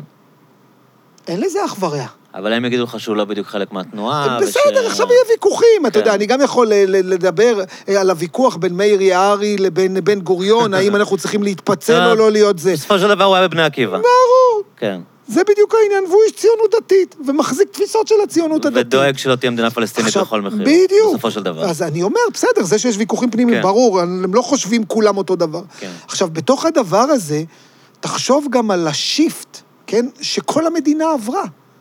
תחשוב שהיום, אני אפילו, כן, אני שנייה לפוליטיקה, אני חושב שיאיר לפיד הוא ימין רך, יגידו כן. לי מרכז הוא ימין רך. זאת אומרת, רוב המדינה היא ימין. מהמם. כאילו, תוריד את השבע של מפלגת העבודה, תוריד את אה, אה, רשימה משותפת ורע"מ, ומרץ... כן. מאז האינתיפאדה השנייה, בגדול, אפשר להגיד שאין שמאל כשאתה- מדיני בישראל. אז כאילו. כשאתה חושב על זה, כן, אפרופו תפיסה של מה הלך הרוח המחשבתי של רוב האנשים, זו תפיסה הגמונית. איך זה קרה? איך, זה. איך נוצר המעבר הזה? זה חלק מהתהליך, שבו אנחנו רואים איך קבוצה מקבלת יותר ויותר עוצמה חברתית ופוליטית, ש... שזה מת- מתרגם גם בהמון המון משאבים. המון המון משאבים. וזה חלק מהאופן שבו אתה רואה איך כוח עובר מקבוצה לקבוצה. ולכן, מה שאמרתי קודם, אז כבר הם איבדו את בכורתם לציונות הדתית, וגם אחר כך, כאילו, הנכסים, גם הכלכליים שנשארו בידיים שלהם, מאשימים אותם בעושק. ו- ויש פה קושי שאני יכול להבין אותו. כאילו, אה, אה, כאילו, רבאק, שכחתם מה עשינו פה? כאילו, אני, אני יכול להבין את כן. המקום הזה. יש כאלו שלא יכולים להבין את המקום הזה, אני יכול להבין. כאילו, אתה יודע, זה כמו שאתה אה, אה, מנהל מפעל חיים שהיה בעל משמעות וכולם האדירו אותו, ובמכה אחת, כאילו, אפילו בזים לו. ו... אבל יש פה תהליך שהוא דו-כיווני. יש פה כעס של קבוצה אחת ש... ש... ש... אה, אה, אה, נאגר למשך המון המון שנים של חוסר שוויון מוצדק, שהיא מוציאה אותו החוצה, וגם צד שני, שלא מבין את העוצמה שפתאום הצד האחד אה, אה, אה, אה, אה, אה, מטיף אפילו במובן מסוים כלפי הקבוצה השנייה. אה, והוא גם לא רוצה לשחרר את ה... את ה אה, נכסים שיש לו, וזה המצב שאנחנו, הדבר הזה מבעבע כל הזמן. כי הנושא המזרחי-אשכנזי הוא נושא שלא מדובר בחברה הישראלית. הוא שד, הוא אה, עדיף לו לדבר אותו, הוא נגמר, הוא נעלם, אתה יודע, כל המילים אבל האלו... מה, עוד פעם, הוא לא מדובר מצד האשכנזים. כאילו, אני כל הזמן הוא מדובר בשנתיים האחרונות, אה, אבישי בן חיים ו- ועכשיו בדיוק, מירי רגב. אבל מה זה משנה? אבל הוא כל הזמן מדובר, כן. הוא מדובר, הוא מדובר בפוליטיקה, ובדרך כלל הוא נלעג. זה בדיוק הסיפור, Mm. אף פעם לא נעשה פה דיון עמוק, אבל יש לו. דוברים גרועים גם. וגם אופורטוניסטיות. כן. זאת אומרת, אתה יודע, מירי פתאום עכשיו אומרת, צריך ראש ממשלה מזרחית. אה, ראשת ממשלה מזרחית. סבבה. למה לא אמרת את זה לפני 20 שנה? כאילו, למה האג'נדה הזאת לא קיימת איתך כל הזמן? אז אני מבין שהיא מתחילה... אה, היא לקחה יועץ פוליטי וחושבת מה התיק. שלה להתמודד לראשות הליכוד. זה לא... בסדר, ולכן, ולכן בתוך הדבר הזה, אני מצד אחד מבין את הלכי הרוח, אני מבין את השימוש הפוליטי, כי היא פוליטיקאית בסופו כן. של דבר, אבל אני לא יכול להגיד שאין פה בסיס וגרעין של אמת, כי באמת, מה לעשות? אין ראש ממשלה. לא היה ראש ממשלה מזרחי, היה מועמדים שפחות או יותר מהר מאוד הראו להם את הדרך החוצה, ובליכוד לא היה אף פעם. זאת אומרת, כאילו בתנועה שנחשבת התנועה של המזרחים והמהפך הגדול של 77, אין שם אה, אה, אף פעם. וכל הניסיונות שהיו, אה, של דוד לוי וכולי, אה. לא הצליחו, במקרה הטוב. לציונות הדתית יש מין קטע, אני מתרשם כאילו שהם אמ, מתבאסים של, שהם לא... שאין להם את ה... נגיד הפופולריות, או את ההכרה שהייתה לקיבוצניקים בשעות ה...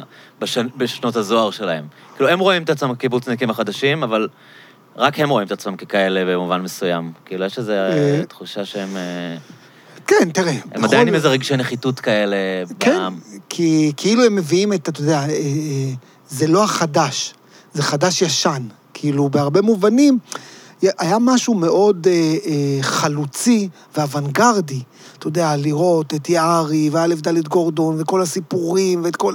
אתה יודע, היה בזה משהו שהוא אוונגרדי. פה זו תנועה שהיא דתית במהות שלה, ויש שם פחות את הפיקנטריה ואת הסיפורים ואת ה...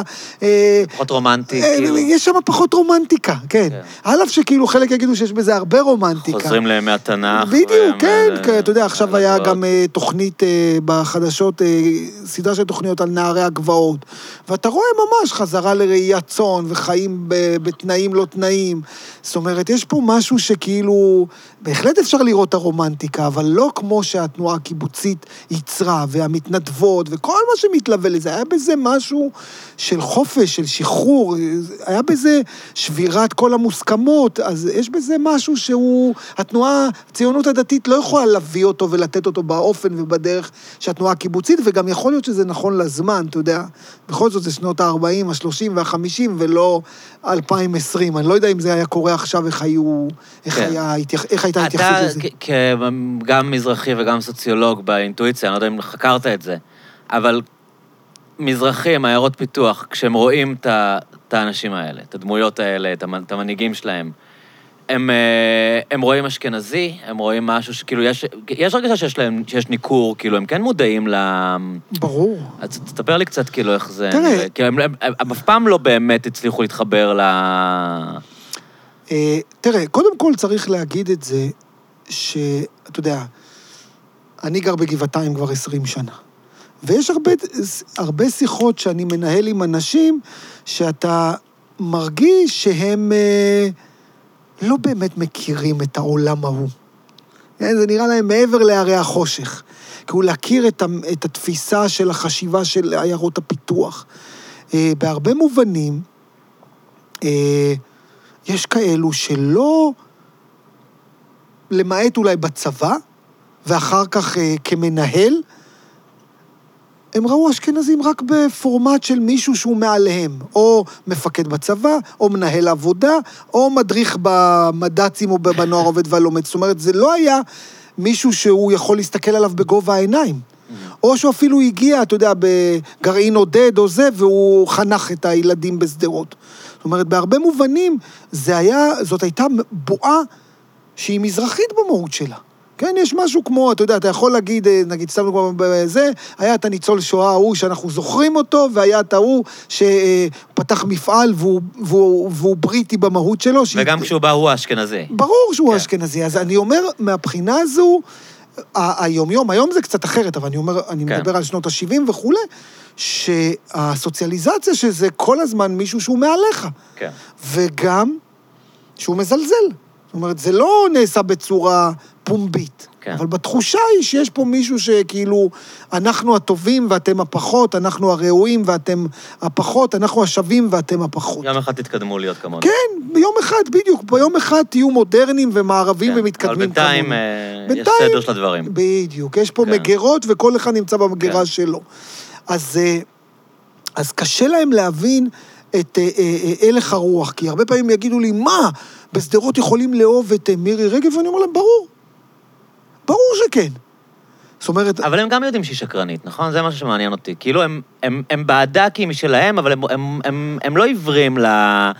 הם לא- לחוסר אותנטיות שלה ולזה שהיא מבלפת ולזה שהיא עושה אה, הם לא- הוואנטות, אני- כאילו. אני מעריך שהם לא עיוורים לזה, כן. אבל יחד עם זאת, הם אומרים, היא, היא בדיוק, היא מכניסה לאשכנזים כן, איפה שצריך. בשבילנו אז זה בסדר שהיא משקרת, כן, כאילו. כי ואנחנו מבינים שכולם כן. משקרים, אז אם כולם משקרים, כן. עדיף שהיא תשקר. כן. זאת אומרת, כולם מבינים. שהפוליטיקאים שקרנים. כן. גם אפילו, יש איזה מחקר שיותר מאמינים לפוליטיקאים שקרנים מפוליטיקאים mhm. שדוברי אמת.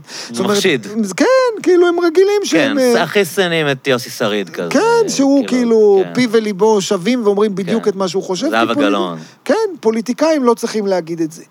אה, אז מה שאני אומר בתוך הדבר הזה, שיש פה פער של להכיר, כן, אליבא דאבישי בן חיים, להכיר את ישראל השנייה. ישראל השנייה היא באמת מבינה משהו עמוק, שאני אגיד את זה בצורה הכי פשוטה, שאשכנזי מהמרכז לא מבין.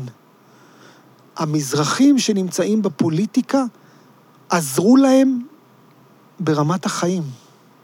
זאת אומרת, אם אתם, אם אנשים ילכו לעיירות הפיתוח והכירו אותם לפני עשר שנים ולא היו, הם יהיו בשוק איך עיירות הפיתוח האלו התקדמו.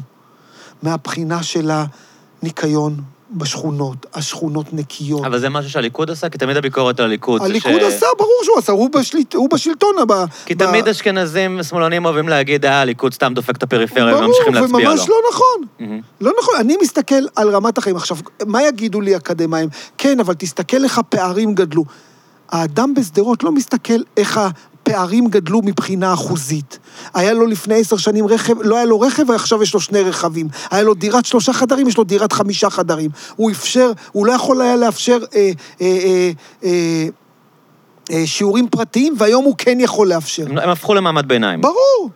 אז ו- עכשיו, וזה נכון... חלק מהגזענות האשכנזית, על לחשוב שהם אה, מצביעים למי שדופק אותם כל הזמן? ברור, כי הם ממש הם לא... הם, זה לא נכון, זה פשוט לא. נכון. כן. זה לא נכון. זאת אומרת, אם באמת הם היו נוסעים ו- ו- ונמצאים במקום הזה, הם היו מבינים שמה שהם טוענים זאת טענה אומללה, שאין בה שום דבר מלבד סטריאוטיפים וגזענות. מעניין. רמת החיים כי של זו טענה כולם... מאוד מאוד שכיחה בשמאל. ברור שהיא. מאוד שכיחה. כן. אז עכשיו, מה, ומה הטענה של אנשי שמאל, ואפילו שמאל סוציאל דמוקרטים יגידו, זה נכון שרמת החיים עלתה, אבל לכולם היא עלתה ואז הפערים אה, גדלו. מה שקוראים אה, במעלה המדרגות היורדות. בדיוק, כן. אז, אז מה עכשיו, אתה רוצה להגיד למישהו ש, שהיה... אה, אה, אה, מעמד נמ, בינוני נמוך, שלו נמוך השתפרו, מאוד, כן. שהחיים שלו השתפרו, אבל יש כאלו שהשתפר להם יותר, הוא גם לא רואה את? אלה שהחיים הוא שלהם לא השתפרו, רואה זה לא אותם והוא מפריע לא לו. מכיר אותם. כן. הוא לא רואה אותם והוא לא מכיר אותם והם לא מעניינים אותו. מה שמעניין אותו שרמת החיים שלו השתפרה פלאים. היא השתפרה איך? כי, כי המדיניות היא לכאורה עם פחות רווחה, היא ניאו-ליברלית. איך, אה, מה הייתה המדיניות של הליכוד שגרמה לערי הפיתוח אה, קודם לפרוח? כל, קודם כל, או היא- לפרוח זו מילה מוגזמת, אבל להשתפר. להשתפר. כאילו. קודם כן. כל, אה, אה, תראה, המדיניות הניאו-ליברלית היטיבה עם המזרחים בהתחלה. כי הם לא נפתחו, היו- כי הרבה דברים נפתחו. הם לא היו חלק מאותו כוח ההסתדרותי. זאת אומרת, בזה שנתת להם באמת להראות את הכישרונות שלהם, הם הוכיחו את עצמם. בהתחלה זה היה בכישרונות שצריך... אה, אה, אה, נולדים איתם, כן? להיות שחקן כדורגל, אתה לומד אותו, אבל אתה יכול ללמוד זמר, אותו בשכונה. להיות זמר. כן. בדיוק, המוזיקה המזרחית, התרבות. עכשיו תסתכל, בוא נלך לכדורגל שנות החמישים, כולם. אשכנזים. עכשיו, כולם מזרחים. מזרחים, עכשיו יוצאי אתיופיה וברית... אבל... לא, אבל זה גם יגידו לך עניין מעמדי, שהאשכנזים שולחים את הילדים שלהם ללמוד מחשבים, ולא יפה רוצים... שזה מאוד, נכון. כן. אבל עדיין, אני אומר שכל המסלולים האלטרנטיביים, הם יצרו ניעות חברתי למזרחים, וכולל יצירת מעמד בינוני-מזרחי, שהוא עדיין לא נחקר מספיק ואין עליו מספיק נתונים. כאילו בעולם רגיל זה אמור, אה, הניאו-ליברליזם לא טוב לצמצום אה, פערים, אבל במקום שבו זה היה... כן. היו, היו גבולות, עדיף כבר לפתוח חופש הזדמנויות, ועם כל העלויות של זה, שכאילו... אז בדיוק. ואתה יודע, היה, היה בכתב העת תיאוריה וביקורת, היו שני מאמרים מאוד יפים, אחד של יהודה שנהב ויוסי יונה, ואחד של דני גוטווין. ויוסי יונה ויהודה שנהב בדיוק הראו איך בעצם הפתיחות, בעצם הליברליזציה של המשק, היטיבה עם המזרחים. זה נכון שזה יצר ניאו-ליברליזציה, אבל היא היטיבה איתם, כי היא נתנה להם יותר הזדמנויות, כי מה שהיה קודם, הוא היה גזענות ממוסדת שלא נתנה להם מקום. שאין לך פנקס אדום. אתה לא יכול בדיוק, להיות- אתה לא תיקח חלק ולא תגיע לעמדה מאוד מאוד גדולה. ודני גודווין כותב, ממש, זה אה, כתב, אה, אה, כתב עת אחד אחרי השני, הוא עונה להם שבעצם ה- פוליטיקת הזהויות בעצם מייצרת ניאו-ליברליזציה. עכשיו, אני אומר לך בטווח של זמן, שמה, מה הטענה מעניינת? שבעצם אה, אה, אתה, אתה, אתה מפורר את המאבק המעמדי. מהמם. כי עכשיו אתה אומר, אני... אתה לא חושב על עצמך אני זכויות הלהט"בים, אני זכויות הפמיניסטים, אני זכויות המזרחים, אני זכויות... ואז אתה מפורר את לא המאבק... נלחמים המע- ביחד כדי לצמצם. את הפערים ואז החברתיים. כל אחד דואג לעצמו, כל מיני קבוצות אין מה קטנות. שקוראים היום אינטרסקציונליטי. נכון, שוליות מרובה, ולקחת כן. את זה לתוך הסיפור הזה. כן. ודני גודווין אומר שם טענה שהיא בעיניי היום לא הייתה נכונה לאז, אבל היא נכונה להיום. מהמם. כי מה שקרה באמת, הפתיחה של השוק, שמה שיהודה שנהב ויוסי יונה מדברים עליו במאמר, היא, היא באמת יצרה מעמד בינוני. היא יצרה, הליברליזציה הזאת באמת אמרה, בוא נראה אם אתם כישרוניים. ברובו הכישרונות יזמים, שלה, נכון? הרבה- גם יזמי כן. וגם במוסדות גדולים, אתה יודע, ש, שאפשרו כבר יותר, יותר ניעות. כן. אה, אה, וביזמות כמובן, ובכלכלה, אבל הניאו-ליברליזציה בתהליך של זמן, וזה בדיוק לטענה של דני גודווין, באמת יצרה אי שוויון הולך וגדל. כי אם אני מסתכל עכשיו על המעמד הבינוני המזרחי שנוצר, מה קורה עם הילדים שלהם, בעיניי יש פה תהליך של רגרסיה בחזרה. שמה הוא? שבעצם הילדים האלו חוזרים, זה לא לרמה של ההורים שלהם שהתחילו, אבל עכשיו המרחק שלהם מהילדים הולך להיות האשכנזים. יותר גדול. כי למה? כי שוק הדיור מאוד מאוד יקר, שוק השכירות מאוד מאוד יקר, והיכולת שלהם להגיע לעבודה לא, אה, בהשכלה גבוהה, אה, אה, הוא, הוא הופך להיות יותר, יותר קשה ומסובך, ותחרותיות יותר גדולה. ולכן, הטענה שלי שביחס לאותו ויכוח שהיה בשנות ה-90, שחלק מהליברליזציה עשתה טוב עם מזרחים, אבל זה היה חלון הזדמנויות שהיה צריך... ל- היה איזה פער ש- ש- שצומצם, ועכשיו ועכשיו ב- עוד פעם ב- בעיניי מתרחב. במגרש החדש בעצם נכון. אה, רואים את ה... שעכשיו המשחק הוא רק כלכלי. עכשיו, אתה רואה את זה שגם בתוך המשחק הכלכלי, פה השיח המעמדי חוזר, כי גם אשכנזים אוכלים אותה. כן. כי גם, גם להם קשה שהילדים שלהם יגורו בתל אביב, והשכירות היא קשה, ואפרופו אליבא המחאה של אז 2011. פה בעצם ההתפוררות של מדינת הרווחה חוזרת להיות משמעותית, כאילו, ברור, ו... ברור. ברור. אתה יכול לסגור אה, מזגן אחד או להחליף? אני קצת התחיל להיות לי קר, אם אחרי זה יהיה לך לא, אני- חם, אז תגיד. בסדר, אה, זה- אבל אני קצת, אה, ענית לי לא על השאלה ששאלתי, אבל זה היה נורא מעניין, אז נשארתי איתך, אבל רציתי לשאול אותך על היחס שלהם לציונות הדתית. כאילו, אם, אה, אם הם, אה, על, ה- על, ה- על הפער הזה בין אה, ציונות הדתית, כי, כי היא בעצם תנועה אשכנזית. ואיך איך אנשים בפריפריה, מה, מה הסנטימנט שלהם כלפי הציונות הדתית? הסנטימנט שלהם הוא יותר, הוא יותר בריא. מהמם. הסנטימנט שלהם הוא יותר בריא. היום אני, אני שומע גם קולות, תכף אני, אני, כן. אני אעשה פרובלמטיזציה למה אוקיי. שאני אומר, כן, אבל הסנטימנט שלהם הוא יותר טוב. כן. כי, אה, לא את זה, אילון. אוקיי, סליחה. כן. כי הסנטימנט שלהם הוא יותר טוב מהסיבה הפשוטה. התנועה הציונית, בתחילת דרכה, רצתה להשיל כל סממן דתי מהעולים, באופן כללי, אבל מהעולים בצפון אפריקה בפרט. וזה משהו שהיה להם, שהם לא היו מוכנים בשום פנים ואופן. הם באו עם מסורת, והם לא היו מוכנים לוותר עליה. הציונות הדתית, אין להם בעיה עם זה, להפך. הם רוצים לחזק אותם, כי הזהות מבחינתם... היהודית. בדיוק, כי מבחינתם המסורתיות שלהם היא, היא עדיין... ל- בדיוק, היא עדיין לא מספיק חזקה, ואנחנו אנחנו נחזק אתכם במקום הזה.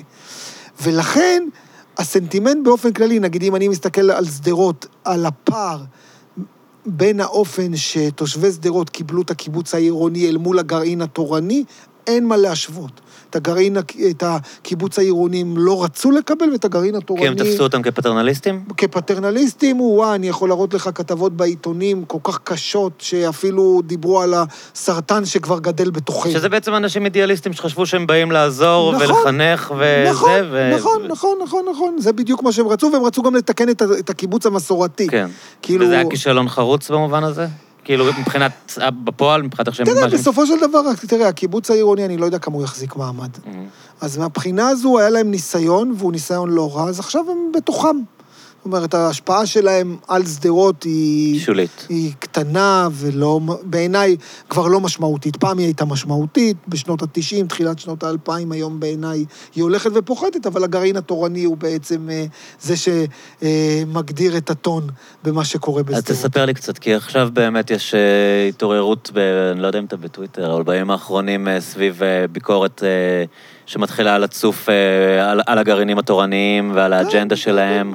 אה, אתה אומר, היחס אליהם הוא חיובי בס- בסך הכל ב- אני. אומר, הוא יותר חיובי, אבל אני Mhm. רואה בתהליך הולך וגדל, שקודם כל, יש פה ויכוח מאוד גדול עכשיו, שיש שם בעיניה, אני מדבר איתך בעיני התושבים הוותיקים, השתלטות. כי יש פה, אלון דוידי הוא ראש העיר, וכבר יש השתלטות של, הצ... של הגרעין התורני על כל המשאבים של העירייה. הוא זה עושה דבר דב- שאנשים מודעים אליו, אני יודע שבמצפה כן. רמון זה מאוד מאוד חד חמור, משמעית, הסיפור חד הזה. משמעית. מצד אחד הם אומרים שהוא ראש עיר מצוין, אבל מצד שני, הם חווים פה תהליכים מאוד גדולים של השתלטות והדתה. הוא, מה הקשר שלו לגרעין הוא התורני? חלק מהגרעין התורני. הוא ממש בין כן, בין כן. הגרעין התורני הוא באר בשדרות? שבעי במקור, כן, כן. והוא בא כחלק מהגרעין התורני. עכשיו, פה צריך להגיד, אפרופו העניין, כחלק מהגרעין התורני הוא מזרחי.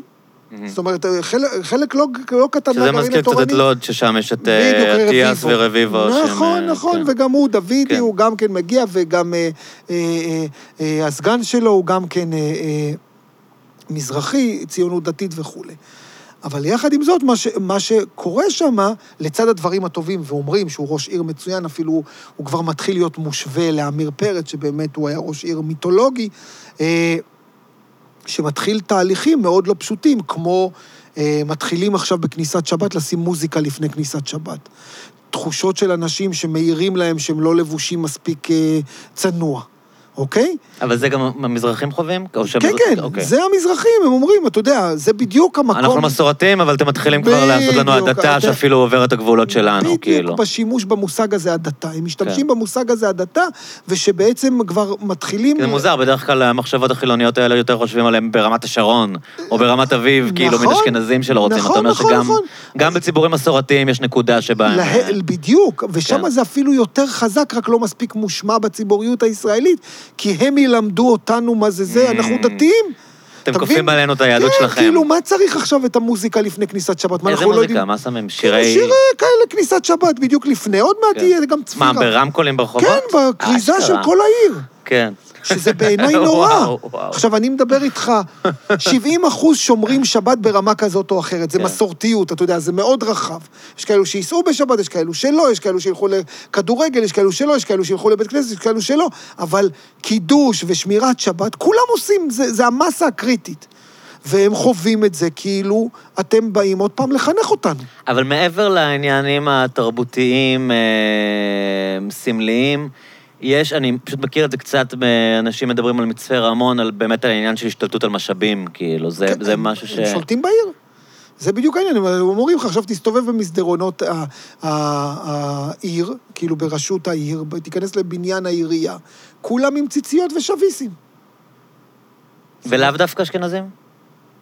או שזה גם יותר אשכנזים, כמו ב... זה, זה יותר, אבל, אבל זה, זה גם וגם. Mhm. זאת אומרת, פה, פה, בעניין הזה, הציונות הדתית למדה חלקית, כן? אני כבר מכיר כמה עבודות אקדמיות שמדברות על הגזענות של הציונות הדתית כלפי מזרחים. היא קיימת, עד עכשיו לא התעסקו בה, וככל שהציונות הדתית תופסת כוח, אז יש היום יותר ויותר מחקרים שמתעסקים בדבר הזה. אני ראיתי מחקר שמדבר על, על תנועת בני עקיבא, תנועת בני עקיבא לפני 70 שנה, על האופן שבו הם מדירים את המזרחים. אני מכיר את האולפנות הדתיות ביחס לדבר הזה. יש עכשיו מחקר מאוד מעניין של דוקטור ארז טרבלסי על הישיבות התיכוניות ועל החוויה של המזרחים בתוך המקום הזה. אז יש יותר ויותר מחקר שמדבר על המקום ועל הגזענות שקיימת בתוך הציונות הדתית, אבל היא, הם למדו משהו שזה יהיה יותר, אה, אתה יודע, אני אקח את זה למקום החרדי, שיש 25 אחוז, ולשמור על המספרים, אז יש פה מספרים. אי אפשר להגיד את זה שהם מתעלמים לגמרי. 25 אחוז מה, זה המכסה? כן. זה מכסה למזרחים כן, בישיבות? כן, כן, בישיבות החרדיות.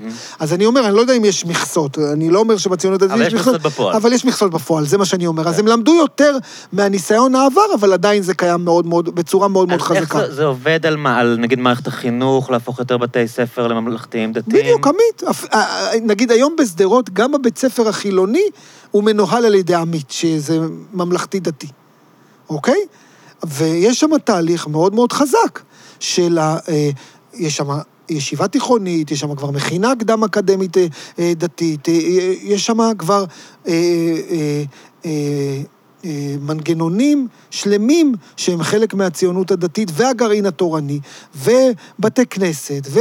ועניין של דיור ציבורי, אני יודע, במצפה רמון זה סיפור שמדברים עליו הרבה. יש, יש בכלל דיור ציבורי בשדרות? זה משהו ש... יש, הוא קיים.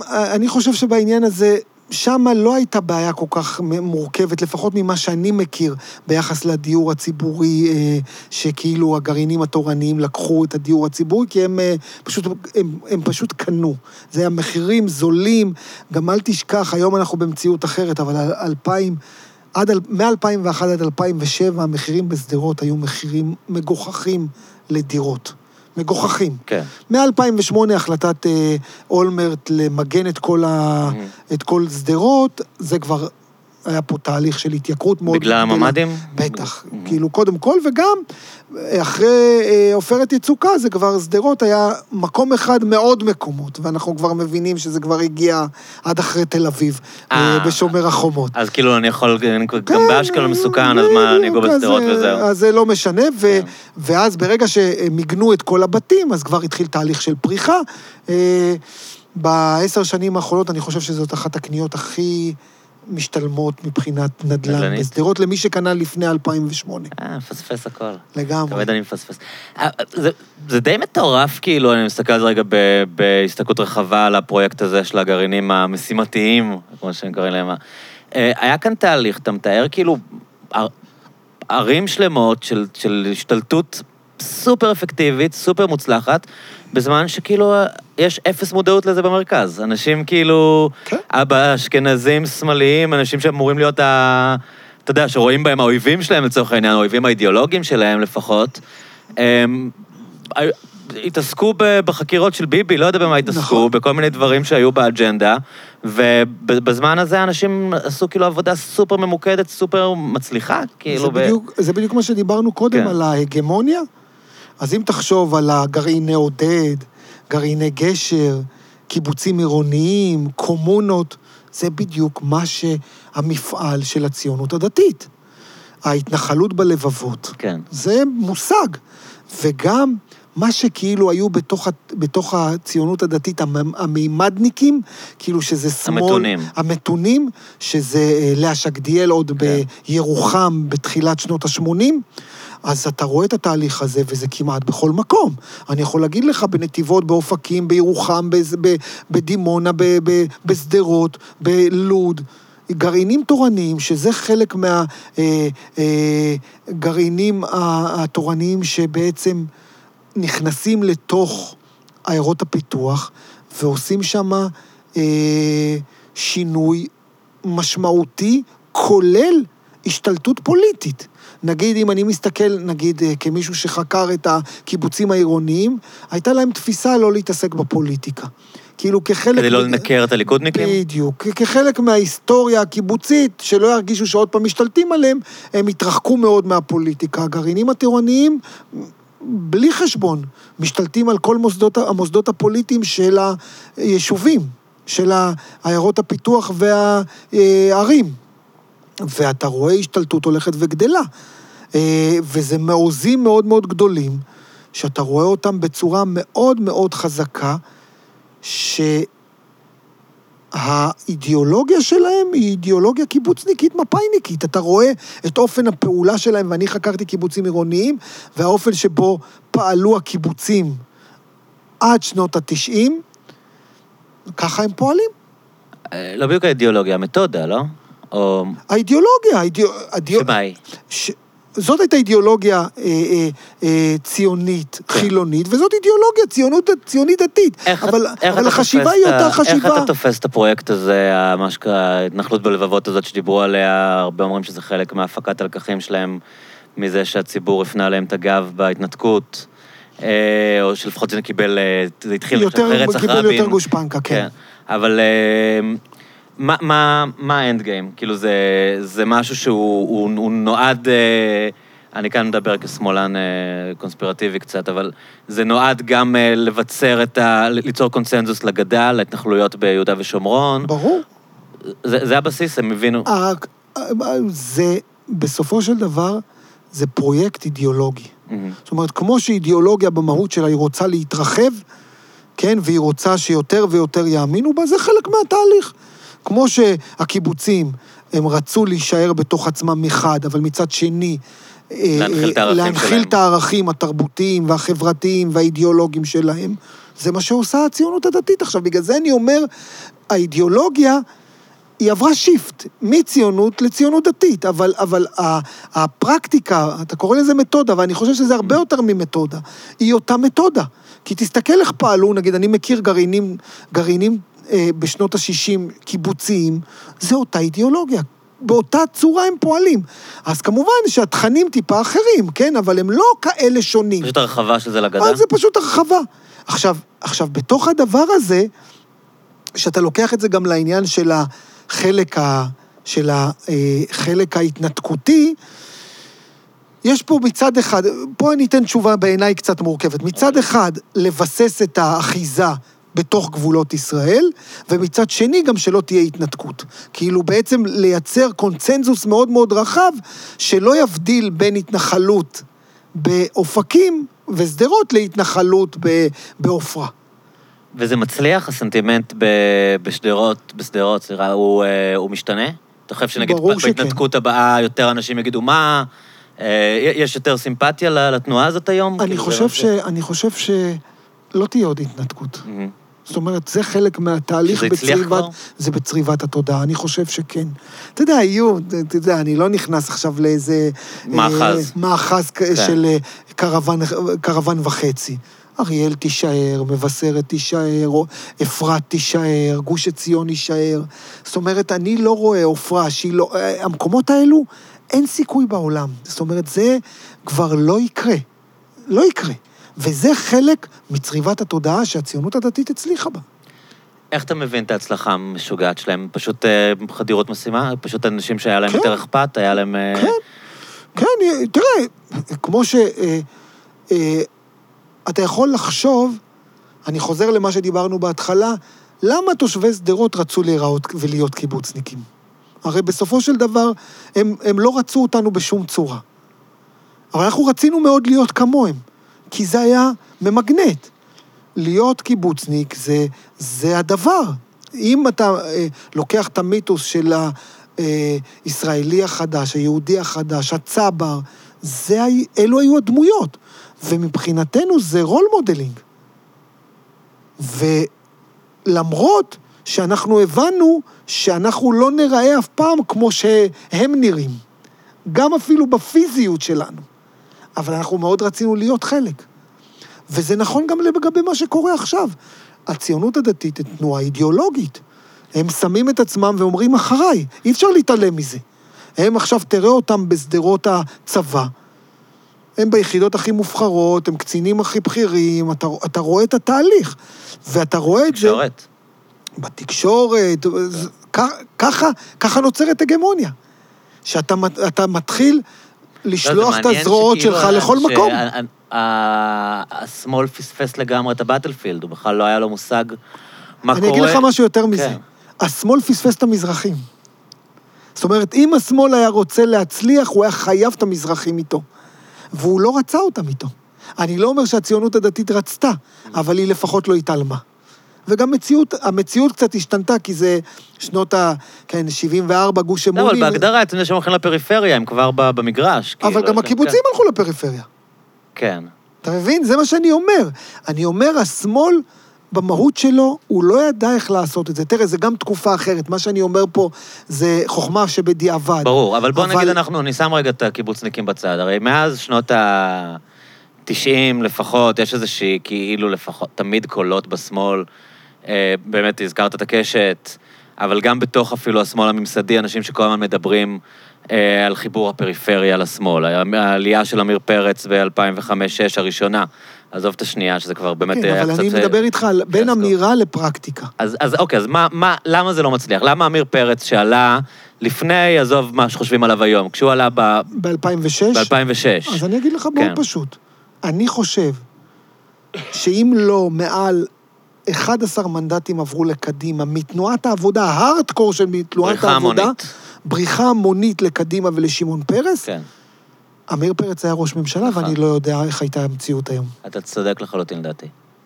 הוא הביא את אותו מספר מנדטים עם קהל מנדט- אחר לגמרי. קהל אחר לגמרי. קהל אחר זאת לגמרי. פעם ראשונה, כשראיינו אותי עכשיו בבחירות האחרונות, האם עמיר פרץ יצליח, אני חשבתי שלא.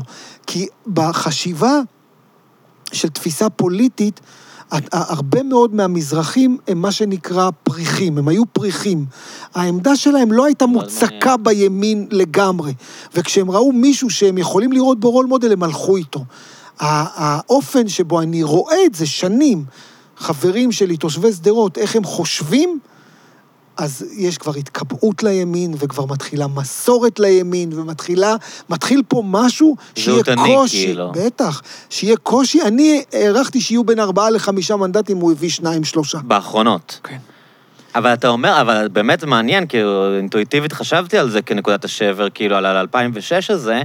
בעצם הם באו, הצטרפו אליו, והבינו את המסר שכל האשכנזים הלכו. ברור. זה נאמר בצורה מאוד בעצם ברורה. תראה את הנתונים, תחזור ל-2006, כן. תראה גבעתיים, הם מעוזי מפלגת העבודה, תראה בריחות כולם המוניות. הצביעו לקדימה. ברור, בריחה המונית, והוא הצליח להביא תשעה מנדטים מעיירות הפיתוח. אין לזה אח ורע, חוץ מה, אתה יודע, הפנקסים האדומים של שנות ה-50. והשמאל עד היום, השמאל. מעמד הביניים האשכנזי הגבוה, אין לו שום מודעות בכלל לנרטיב הזה. נכון. כאילו, כי עמיר פרץ נחשב אצלם ככישלון, הנה, ניסינו לשים מזרחי, נכון, וזה לא עבד. ואחר כך הבאנו את אבי גבאי וגם לא עזר. כן. נכון, ועכשיו בתוך הדבר הזה, אבל בעצם זה היה אשמתם שהם הלכו, כאילו. זאת אומרת, אם באמת ברור. היית רוצה לייצר אלטרנטיבה. ברור. ואני, וחד משמעית, זה חד משמעית, הוא הגיע ל-19 מנדטים. זה הרבה גם, כאילו, חלק מזה גם שמעון פרס, לא? ש... ברור. שברח משם ו... הוא ברח, וזה, יש שם, הרבה- אבל לא משנה, נגיד כן. שמעון פרס ברח, אבל העניין הוא שבחשיבה, וצריך להגיד את זה, זאת אומרת, אם ננהל דיון אמיתי וכן בחברה בישראל, ונשאל את השאלה, אה, בוחרי מפלגת העבודה לדורותיה, ראיתם בעמיר פרץ ראש ממשלה? הם יגידו לא. הם יגידו לא. ומצד שני, יהיה מי שיגיד אבל לך, זה משהו שלא- מפלגת העבודה היא המפלגה היחידה שהעמידה מועמדים מזרחים. נכון. חד משמעית, כן. נכון. מה שנכון, נכון. מה ששלהם, שלהם. אני חושב שבהרבה מובנים, יש פה תהליך. זאת אומרת, אה, תראה, הגזענות שהייתה קיימת כלפי מזרחים, היום היא עובדה. אני חושב שגם אה, אה, כל אלו שיגידו דברים כאלה ואחרים, הם מבינים שהיה פה משהו שהיה קשה לקבל אני את גם הדבר חושב הזה. שהדור שלי, כאילו, שהוא דור נגיד שלישי בארץ, לא הדור של ההורים שלי, איך אתה סופר, כאילו, כן. נכדים של המהגרים, של העולים, אה, הרבה פחות קשה להם להכיר בזה פשוט. נכון. כאילו, ההורים שלי עוד נלחמים, כי אם אני אומר להם, את אמא שלי זה לא מעניין, אבל אם אני אומר לאבא שלי על העוולות, אז אני מרגיש, כאילו, אני תוקף את אבא שלו. כאילו, אני אומר לו, אבא שלך היה גזען. יש איזה נכון. מין איזה ציפוף שורות כזה, נכון. ש- שאנחנו כבר כאילו רחוקים מהדברים, והרבה יותר קל לנו להגיד, כן, ברור שהייתה גזענות. נכון, כאילו. ונגיד אני רואה את זה, נגיד ראיתי עכשיו סרט דוקומנטרי קופסה כחולה. אה, אני מת לראות את זה, עוד לא ראיתי, כן, על וייץ. אז אחד, כן. מעניין, כי כשהיא מדברת שהוא היה כאילו אבי הטרנספר, כן. מיד, אני לא יודע אם הוא דוד שלה וזה, פרופסור יחיעם וייץ כתב בזה, מה שלה. פתאום, חד משמעית, הוא לא היה אבי הטרנספר, הוא התנגד, כאילו, איזה רצון... שומר על סבא שלו. בדיוק, רצון לשמור. שאני מבין את זה, זה מהלך טבעי. ואני חושב שמה שהיא עשתה הוא מהלך אמיץ. ומהלכים אמיצים, לא כולם יכולים לעשות. כאילו לבוא ולהסתכל, כמו שהיינו אומרים בשכונה, להסתכל בלבן של העין. כאילו לבוא ולהסתכל על המציאות ולהגיד, חברים, זה נכון.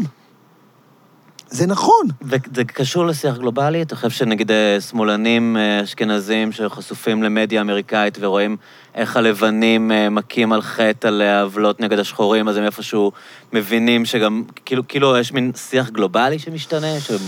השפעות כל, תרבותיות... אה, קודם כל, כן. יש פה שיח גלובלי, גם מה שקורה בארצות הברית, יש פה אה, זה, אתה יודע, אובמה, הבחירה של אובמה, שינוי הדיבור של שחורות, היא, מקבלת יותר לגיטימציה, וכמובן, יש הרבה יותר רול מודלים. אה, אתה יודע, זה בדיוק המאבק בין לברון ג'יימס למייקל ג'ורדן, שמייקל ג'ורדן לא היה מוכן לדבר כנגד הגזענות, ולברון ג'יימס שם את זה על השולחן, ו... הוא רוצה להיות הכדורסלן הפוליטי כן. הטוב ביותר בעולם. מוחמד עלי של הכדורסל. בדיוק, כן. אז בדבר הזה, אתה רואה את הדבר הזה, ואין ספק שיש לזה השפעות על- כל העולם, כי, כי ארצות הברית טובה בזה. ב, ב, ב, לייצר סמלים וגיבורי לייצר סמלים תרבות. וגיבורי תרבות ו, ולהנגיש אותם לכל העולם. וגם יחד עם זאת, אני חושב שמעבר לכל הדברים האלו יש פרספקטיבה של מרחק. פרספקטיבה של מרחק. אתה כן. כדור שלישי, אתה אומר, רק רגע, בוא, עם כל הכבוד... כן, זה לא קרוב לי טועים. ב... לא, וגם עם כל הכבוד, אני מוכן להסתכל ללבן בעיניים ולהגיד, חברים, אתם התגזענתם על המזרחים. חד משמעית. Mm.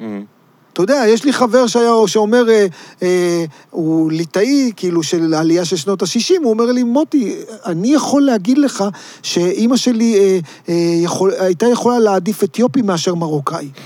אני יכול להגיד לך את זה היום. אבל ברור לגמרי שאימא שלי בחיים לא הייתה אומרת לך, אבל אני יכול להגיד את זה, כי אני, אני מרגיש שאני עברתי פאזה. וזה חלק מהסיפור, ואני חושב שזה מה שהופך את החברה שלנו לחברה הרבה יותר בריאה.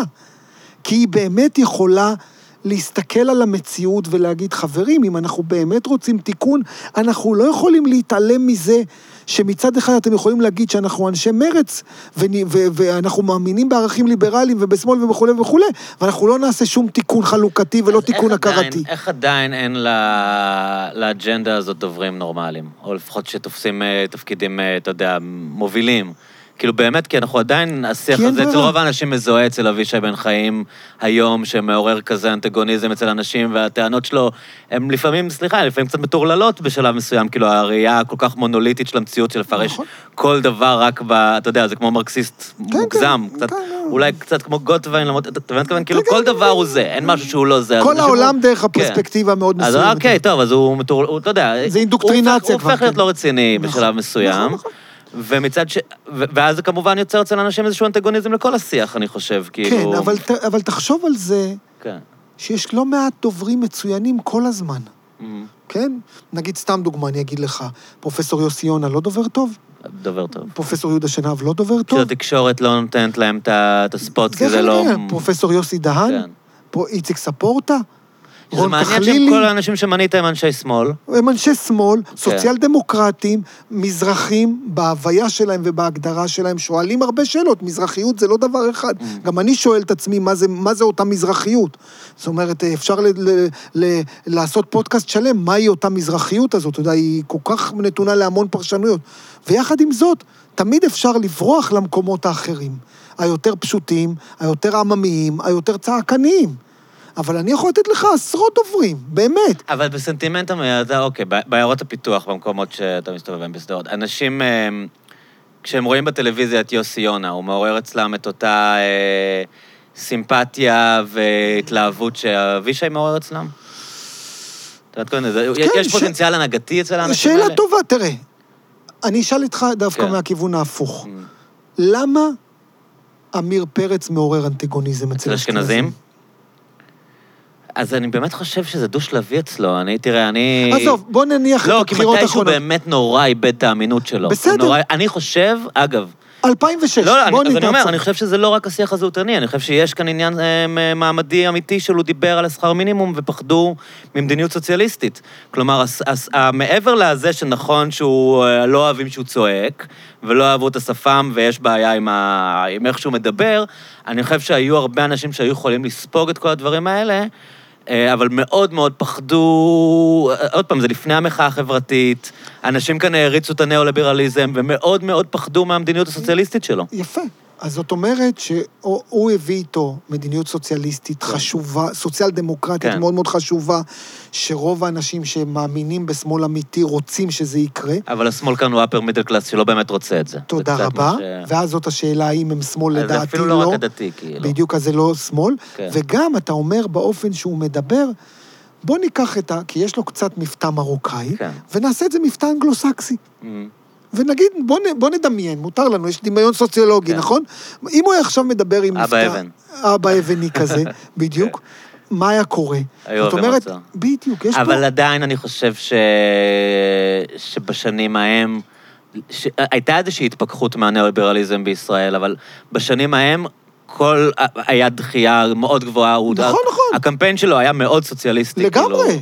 ואני, כן. פה, אני, פה בחלק הזה אני כן. מסכים איתך לגמרי. זאת אומרת שאני אומר שרוב בוחרי השמאל הם לא שמאלנים נכון, באמת. נכון. בטח לא חברתית. וזה, אתה רואה את זה אצל מרץ הכי חזק. נכון, לא משנה כל- לאיזה כיוונים הם הולכים. נכון, אז אם- בסוף, לפני הבחירות, הם צריכים ללכת לבייס של רעננה ותל אביב, תודה רבה. אז זאת אומרת... ומעדיפים לדבר על הומואים מאשר לדבר על אה, בדיוק, אז סוציאליזם. זאת אומרת שאם עכשיו אנחנו מפרקים, כן. אנחנו עושים ביחד פירוק של השמאל, אין לנו שמאל חברתי-כלכלי בארץ. כן, ומי שדיבר באמת שמאל חברתי, הוקיעו אותו, כן. אוקיי? אם אני מסכים איתך עם הטענה שהיה סוצ... סוציאליסטית, מעבר לדברים האחרים. אז בעצם, שאם אנחנו מסתכלים על המציאות הישראלית, יש פה בעיה מאוד מעניינת. הימין הליברלי, הכלכלי, בעצם מייצר שמאל כלכלי-חברתי למי שצריך אותם, והשמאל הוא לא מייצר, הוא ימין ליברלי, כלכלי ניאו-ליברלי, שחושב שצריך שתי מדינות לשני עמים. אוקיי, אז רגע, אני מנסה רגע לתרגם לעצמי ולמי שמקשיב את מה שאתה אומר. אתה אומר, הליכוד, הם, אה, תיאורטית, או הליכוד, לש"ס נגיד שאין אג'נדה באידיאולוגית חברת, הם, כלכלית, אבל הליכוד לצורך העניין הוא אמור להיות הימין הכלכלי גם, ביבי תמיד מדבר, פתחנו, פתחנו, אני פותח, זה, אבל תכלס הם יודעים איך להעביר את הכסף לאן שצריך אה, בפועל. כן. לא באופן אה, אה, אידיאולוגי, אה, מדיניות לאומית, אבל הם יודעים כן לדאוג לעיירות הפיתוח ודאגו ל- לפיתוח כי זה של האלקטורט המקומות האלה. שלהם, הם הבינו את זה כאלקטורט, מהר וזה. כמובן שש"ס עשו עם איפה שהם יכולים נכון. וצריכים. נכון. אה, ובעצם אין שום אלטרנטיבה של להציע אה, מדיניות, רו- זה קצת מבלבל, כי הצהרתית, נגיד העבודה של ימינו, הם כן בעד מדינת רווחה, הם כן מדברים... אה, היום, בסדר, כן, מרב אבל לא מיכאלי... בשנים של אהוד מרב- ברק. לא בייגה שוחט בטוח. נכון, אז מרב מיכאלי קצת כן. נגע בזה, ושלי יחימוביץ' קצת נגע בזה, כן. ובטח אה, אה, עמיר פרץ נגע בזה, אבל זה לא צלח. עכשיו בוא נראה, יכול להיות שאנחנו פה, ב- ב- ב- לאור השינויים הגלובליים והקורונה וזה, שמרב מיכאלי מביאה את הסוציאל דמוקרטי, ויכול להיות שזה, היא תצליח להחיות יש לה מחדש. סיכוי אה, להגיע לקהלים בפריפריה. לדעתך? לדעתי. בטח שכן. קודם כל, ברור שכן. עכשיו, אני אגיד לך בתוך הדבר הזה, השאלה המהותית היא בפני עצמה, אבל היא לא יכולה להתעלם מהשאלה הנראותית. זאת Mm-hmm. אומרת, זה לא יכול להיות עוד פעם מפלגת אה, אה, אה, שינוי הראשונה של טומי לפיד. אבל היא כבר לא, אתה רואה שיש שם את כן, נעמה כן. לזימי ואת לא, לא, אמילי לא. מואטי ו... בגלל זה אני אומר. כן, היא עושה- התחלה כאילו של משהו היא טוב. עושה התחלה כן. טובה. גם נעמה לזימי וגם מואטי, הם באים, הם סוציאל דמוקרטים, והם, והחשיבה שלהם היא חברתית, והם מזרחיות, והם, וראיתי את הנאום של התח... פתיחה של אה, הכנסת של, נ- של אה, נעמה לזימי, שהביאה את אה, פרחה, זה שם יפה של סמי שלום שטרית, הניחה את זה במרכז הבמה. ברור, אבל הנה, אם זה יצליח, אני לא יודע. זאת אומרת, אז אני שואל אותך בתור מישהו שמבין בזה הרבה יותר ממני ומי שאני מכיר. אם זה סיכוי שזה יצליח, או שזה פנטזיה של שמאלנים של איזה יופי, אנחנו מביאים מזרחיות חדשה, אבל בסוף יישארו עם מירי רגב והיא לא אז- תעניין אף אחד, כאילו. אז אני אגיד לך, בין הסנטימנט הרגשי לבין הסנטימנט בין מה שאתה הרציונלי. רוצה. בדיוק, בין מה שאני רוצה לבין מה שיצא. כן. התחושה שלי שקורה פה משהו. מהמם. זאת אומרת, אתה רואה את זה, אתה יודע, התרגשתי. ראיתי את נעם, אה, נעמה לזימי, ראיתי את מואטי, את הנאום הפתיחה שלהם, גם את של, אה, אה, איך קוראים לה? נו, שהיא מרצה אבתיסאם אצלנו. מראענה? אבתיסאם מראענה, שהיא מרצה כן. אצלנו במחלקה לקולנוע בספיר. אז אה, זה ריגש אותי מאוד. גם נשים, גם ערביות, מזרחיות, גם מודעות, גם חברתית, גם אה, זהותית. זה מרגש. אז השאיפה שלי והרצון שלי והסנטימנט שלי, שיקרה עוד מהדבר הזה. הם נשים שמעוררות סימפתיה באינטואיציה שלך? אם אני אה, כן. ממשפחה שבפריפריה כן, שרואה כן, אותם? כן, כן. הם- אני חושב הם ש- אומרות עם שלנו? אני חושב, אה, אתה יודע, כן, היא- אה, נעמה לזימי בוודאות כן. כן. נעמה לזימי בוודאות כן. כן. כל השאר, אתה יודע, אמילי מואטי... קצת יותר ברנז'ה תל כן, אביבית, כן, יש כאילו. פה קצת ברנז'איות כן. וזה, אבל נעמה בוודאות כן. היא באה מכל זה מדהים, המקומות. זה נס בכלל ש... שהגיע לכנסת, אני חושב על זה, כאילו, באיזה... בכלל, כל הדברים הם, אתה יודע, רמת המקריות, איך בנט מגיע להיות ראש ממשלה מלא לעבור את. אחוז החסימה.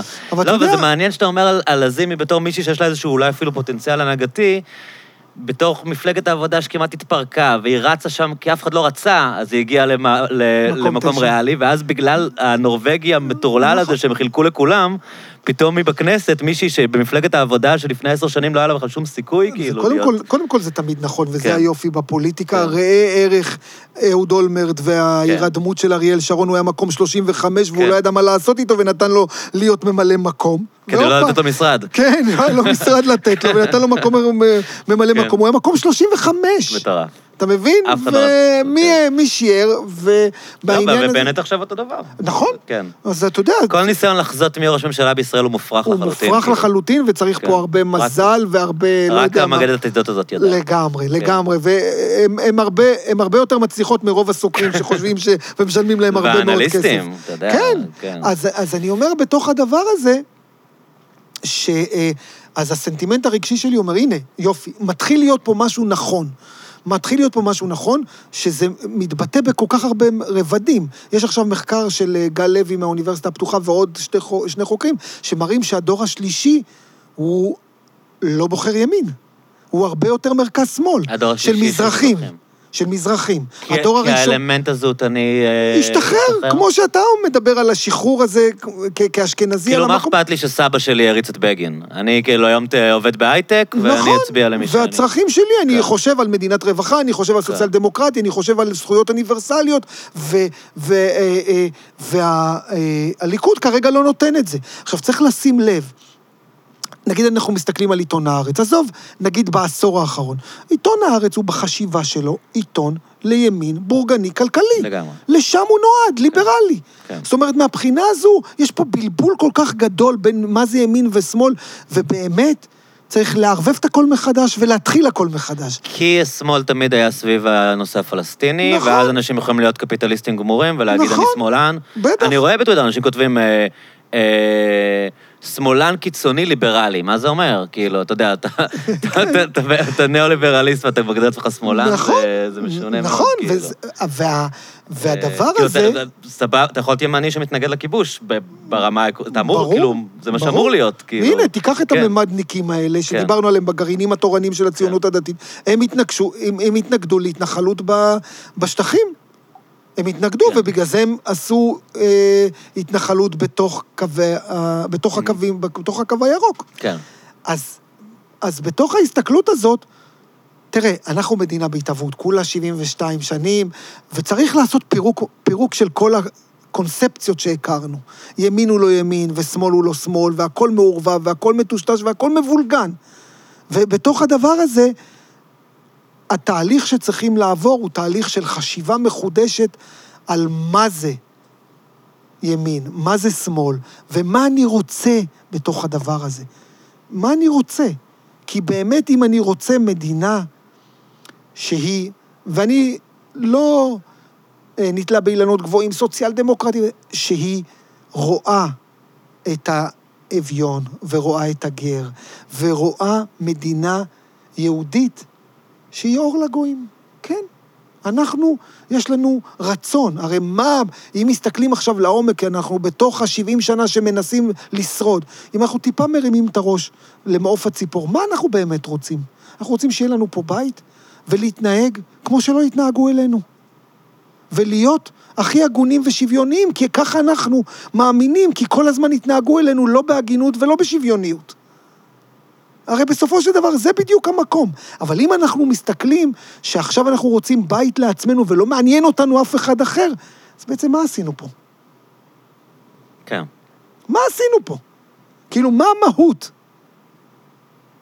ו- ופה אני חושב שבהרבה מובנים קצת הצלה, התחלנו לשכוח מזה. וצריך לחזור לחשיבה הראשונית הזאת שאומרת, רק רגע, סבבה, אנחנו בטוחים פה עוד 400 שנה. מה עשינו מעבר? כמה, כמה הנושא הפלסטיני באמת מעסיק אה, אנשים בעיירות פיתוח, או שזה באמת שלוב באיזשהו עניין של אה, אשכנזים מזרחים, אה, הליכוד זה הבית שלנו? כמה באמת אה, יש סנטימנט? זה, זה נושא שאני אף פעם לא לגמרי מצליח להבין אותו, ואנשים אומרים לי דברים מאוד סותרים. כאילו שיש באמת אנטגוניזם ולא יודע מה, אפילו שנאה לערבים, לעומת אה, שונאים את האשכנזים ומתעצבנים שהאשכנזים אה, אוהבים את הערבים ולא אכפת להם מאיתנו. זה מין טיעון שנשמע הרבה, אני, כאילו מעניין אותי מה, מה הטייק שלך על... אה, כמה הם באמת ימנים במובן הזה, כאילו. אני אגיד לך כן, כמובן, אני לא מניח שזה מקשה אחת. אני כן. כן. לגמרי. אה, תראה, בעניין הזה, אני התחלתי דווקא, אני, אני, אוקיי. אני אתחיל מפה, ממה שדיברתי קודם, על הבחירה שלהם הלא מודעת בין התרבות לדת. אוקיי? התרבות הייתה ערבית, הדת הייתה יהודית, והם נכנסו לסיטואציה של קונפליקט. רוב העלייה של, אה, אה, של מדינות מוסלמיות וערביות, והם היו צריכים להחליט לא במודע. ולכן, בהרבה מובנים, הם, הם ניתקו מעצמם את כל הערביות. וזה בדיוק מה שאמרת, שכבר אחרי דור או שתיים כבר לא יודעים מילה בערבית. כי היא נעלמה. ובאמת, יש מחקר עכשיו של יהודה שנהב ויוני מנדל, שכמעט דור שלישי, שידעו, זה היה שפת אם, שכמעט ולא נשאר כלום. אז בתוך התהליך הזה, הם הבינו מי הריבון. כן? אני מדבר באיזו הבנה של תת-מודע קולקטיבי. והם רצו להיות, להיות אשכנזים. כי הם הבינו שזה מה, ש, מה ששולט פה וזה מה שצריך. וחלק מהתהליך זה לא לאהוב את הערבים ולא לאהוב את הערביות. כי מה לעשות? אני, אני רגע עוצר אותך כאן, כן. כי, כי, כי פעם היו אומרים, אבל אני רוצה שתמשיך בדיוק באותה נקודה, אבל יש, אני רוצה לשאול אותך, יש מין עניין כזה שפעם היו אומרים, אנחנו באנו מערבים, אז אה, אנחנו יודעים מי הם, ובגלל זה. אנחנו שונאים אותם. שנייה, אני אתייחס אוקיי, לזה, אוקיי. כן. אז אני אתייחס גם לזה. אז אני אומר, אז זה המקום ש, ש, שממנו הם הגיעו, ואחרי זה יש דור חדש, כן? של אותם מזרחים שמתחילים לשאול את השאלות. רק רגע, התרבות שלנו היא תרבות ערבית. וגם אם אנחנו כבר לא כל כך יודעים ערבית, אבל אנחנו שמענו, יש לנו עוד זיכרונות.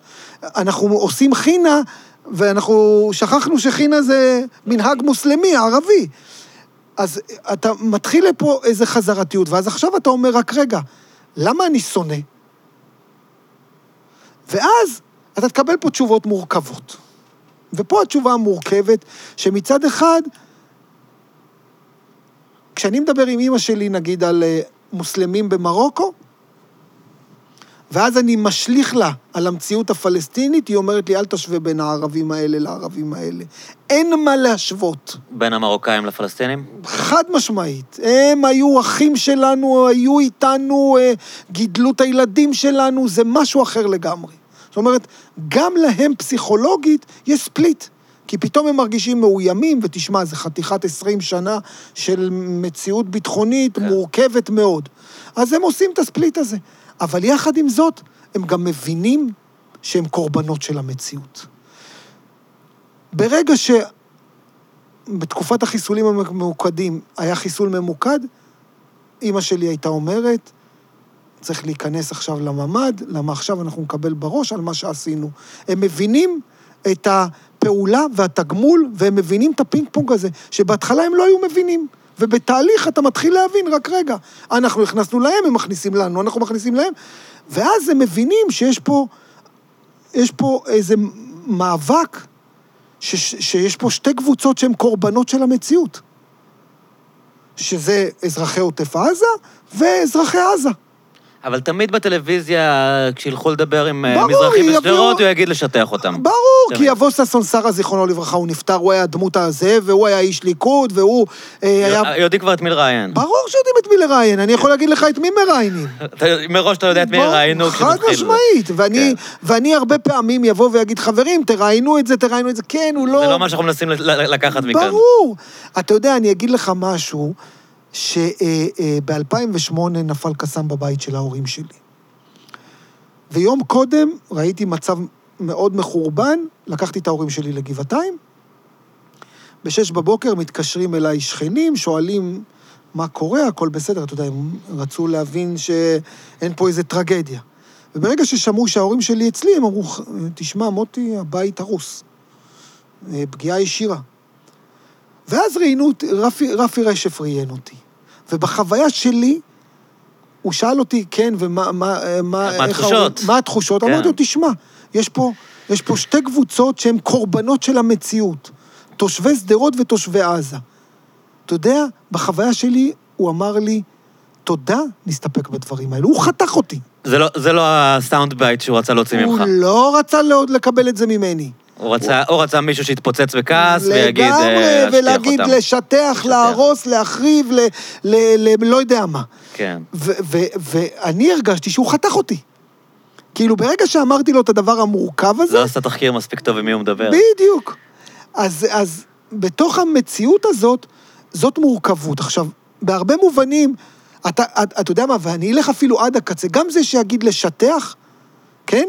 אני אשב איתו בשיחה, ואני אגיד לו, תשמע, אבל גם אתה, גם אתה ערבי. אז הוא יגיד לי, נכון, אבל המציאות עכשיו, אני, זה החיים שלי. כן. זאת אומרת, יש פה מציאות שהיא מציאות סופר מורכבת של אה, אה, אה, סכנת חיים, שהיא 20 שנה. הם קוראים לזה פוסט-טראומה מתמשכת, כל החוקרים. ובסופו של דבר, אין לך ברירה אלא להאשים את, ה, את הצד השני.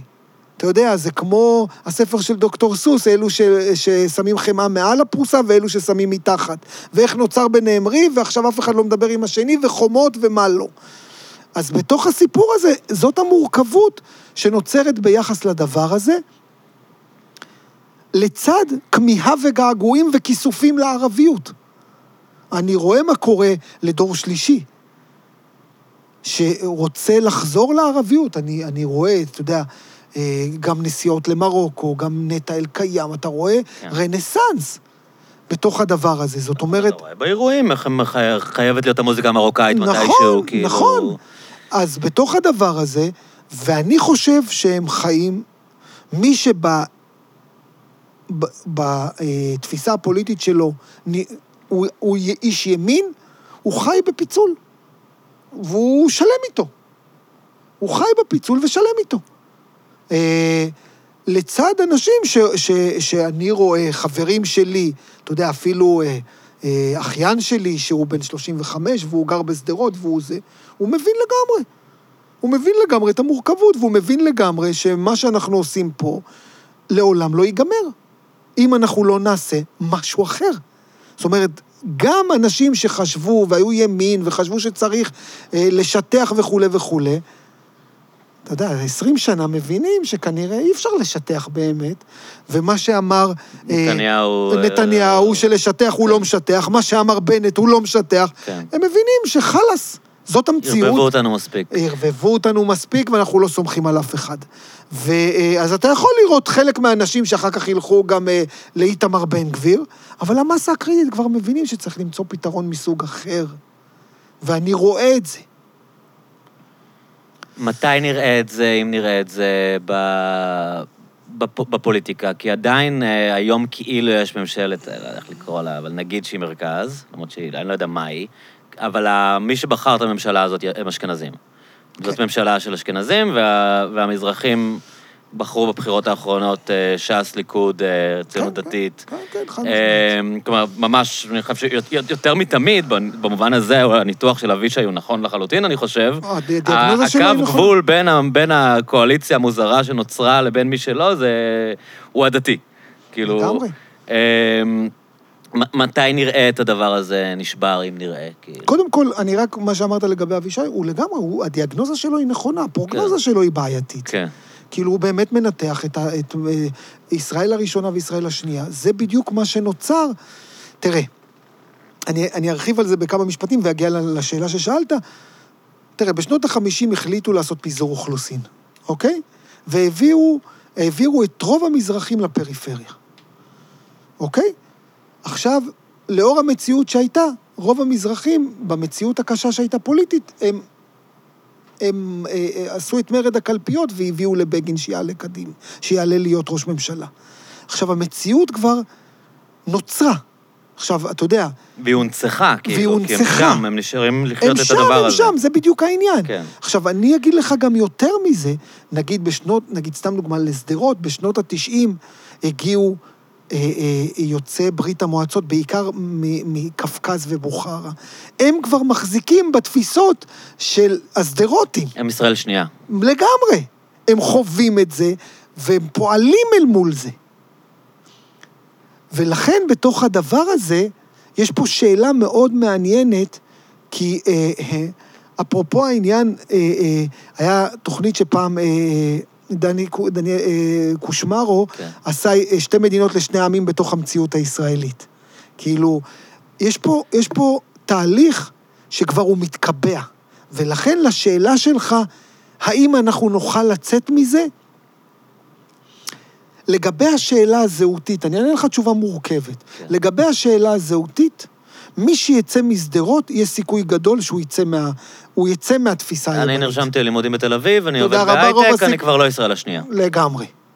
ולכן גם אני אצביע, כי הצרכים שלי הם אחרים.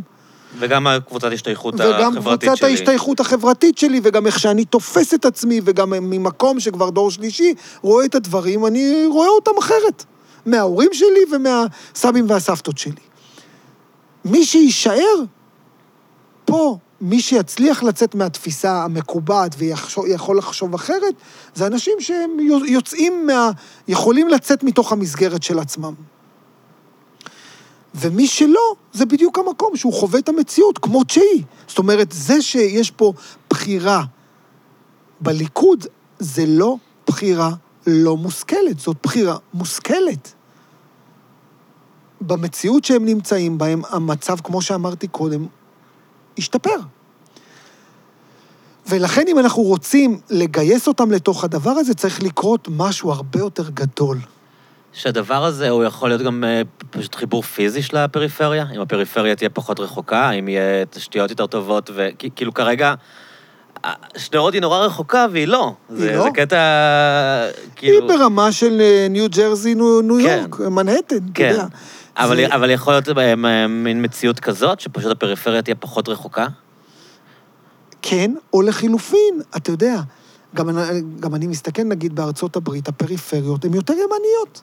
כן. הן יותר רפובליקניות. הפער הזה, מרכז פריפריה, קיים בצרפת וקיים בברית, ב- בארצות קיים- הברית, והוא קיים כן. ב... הוא קיים בכל המקומות. כן.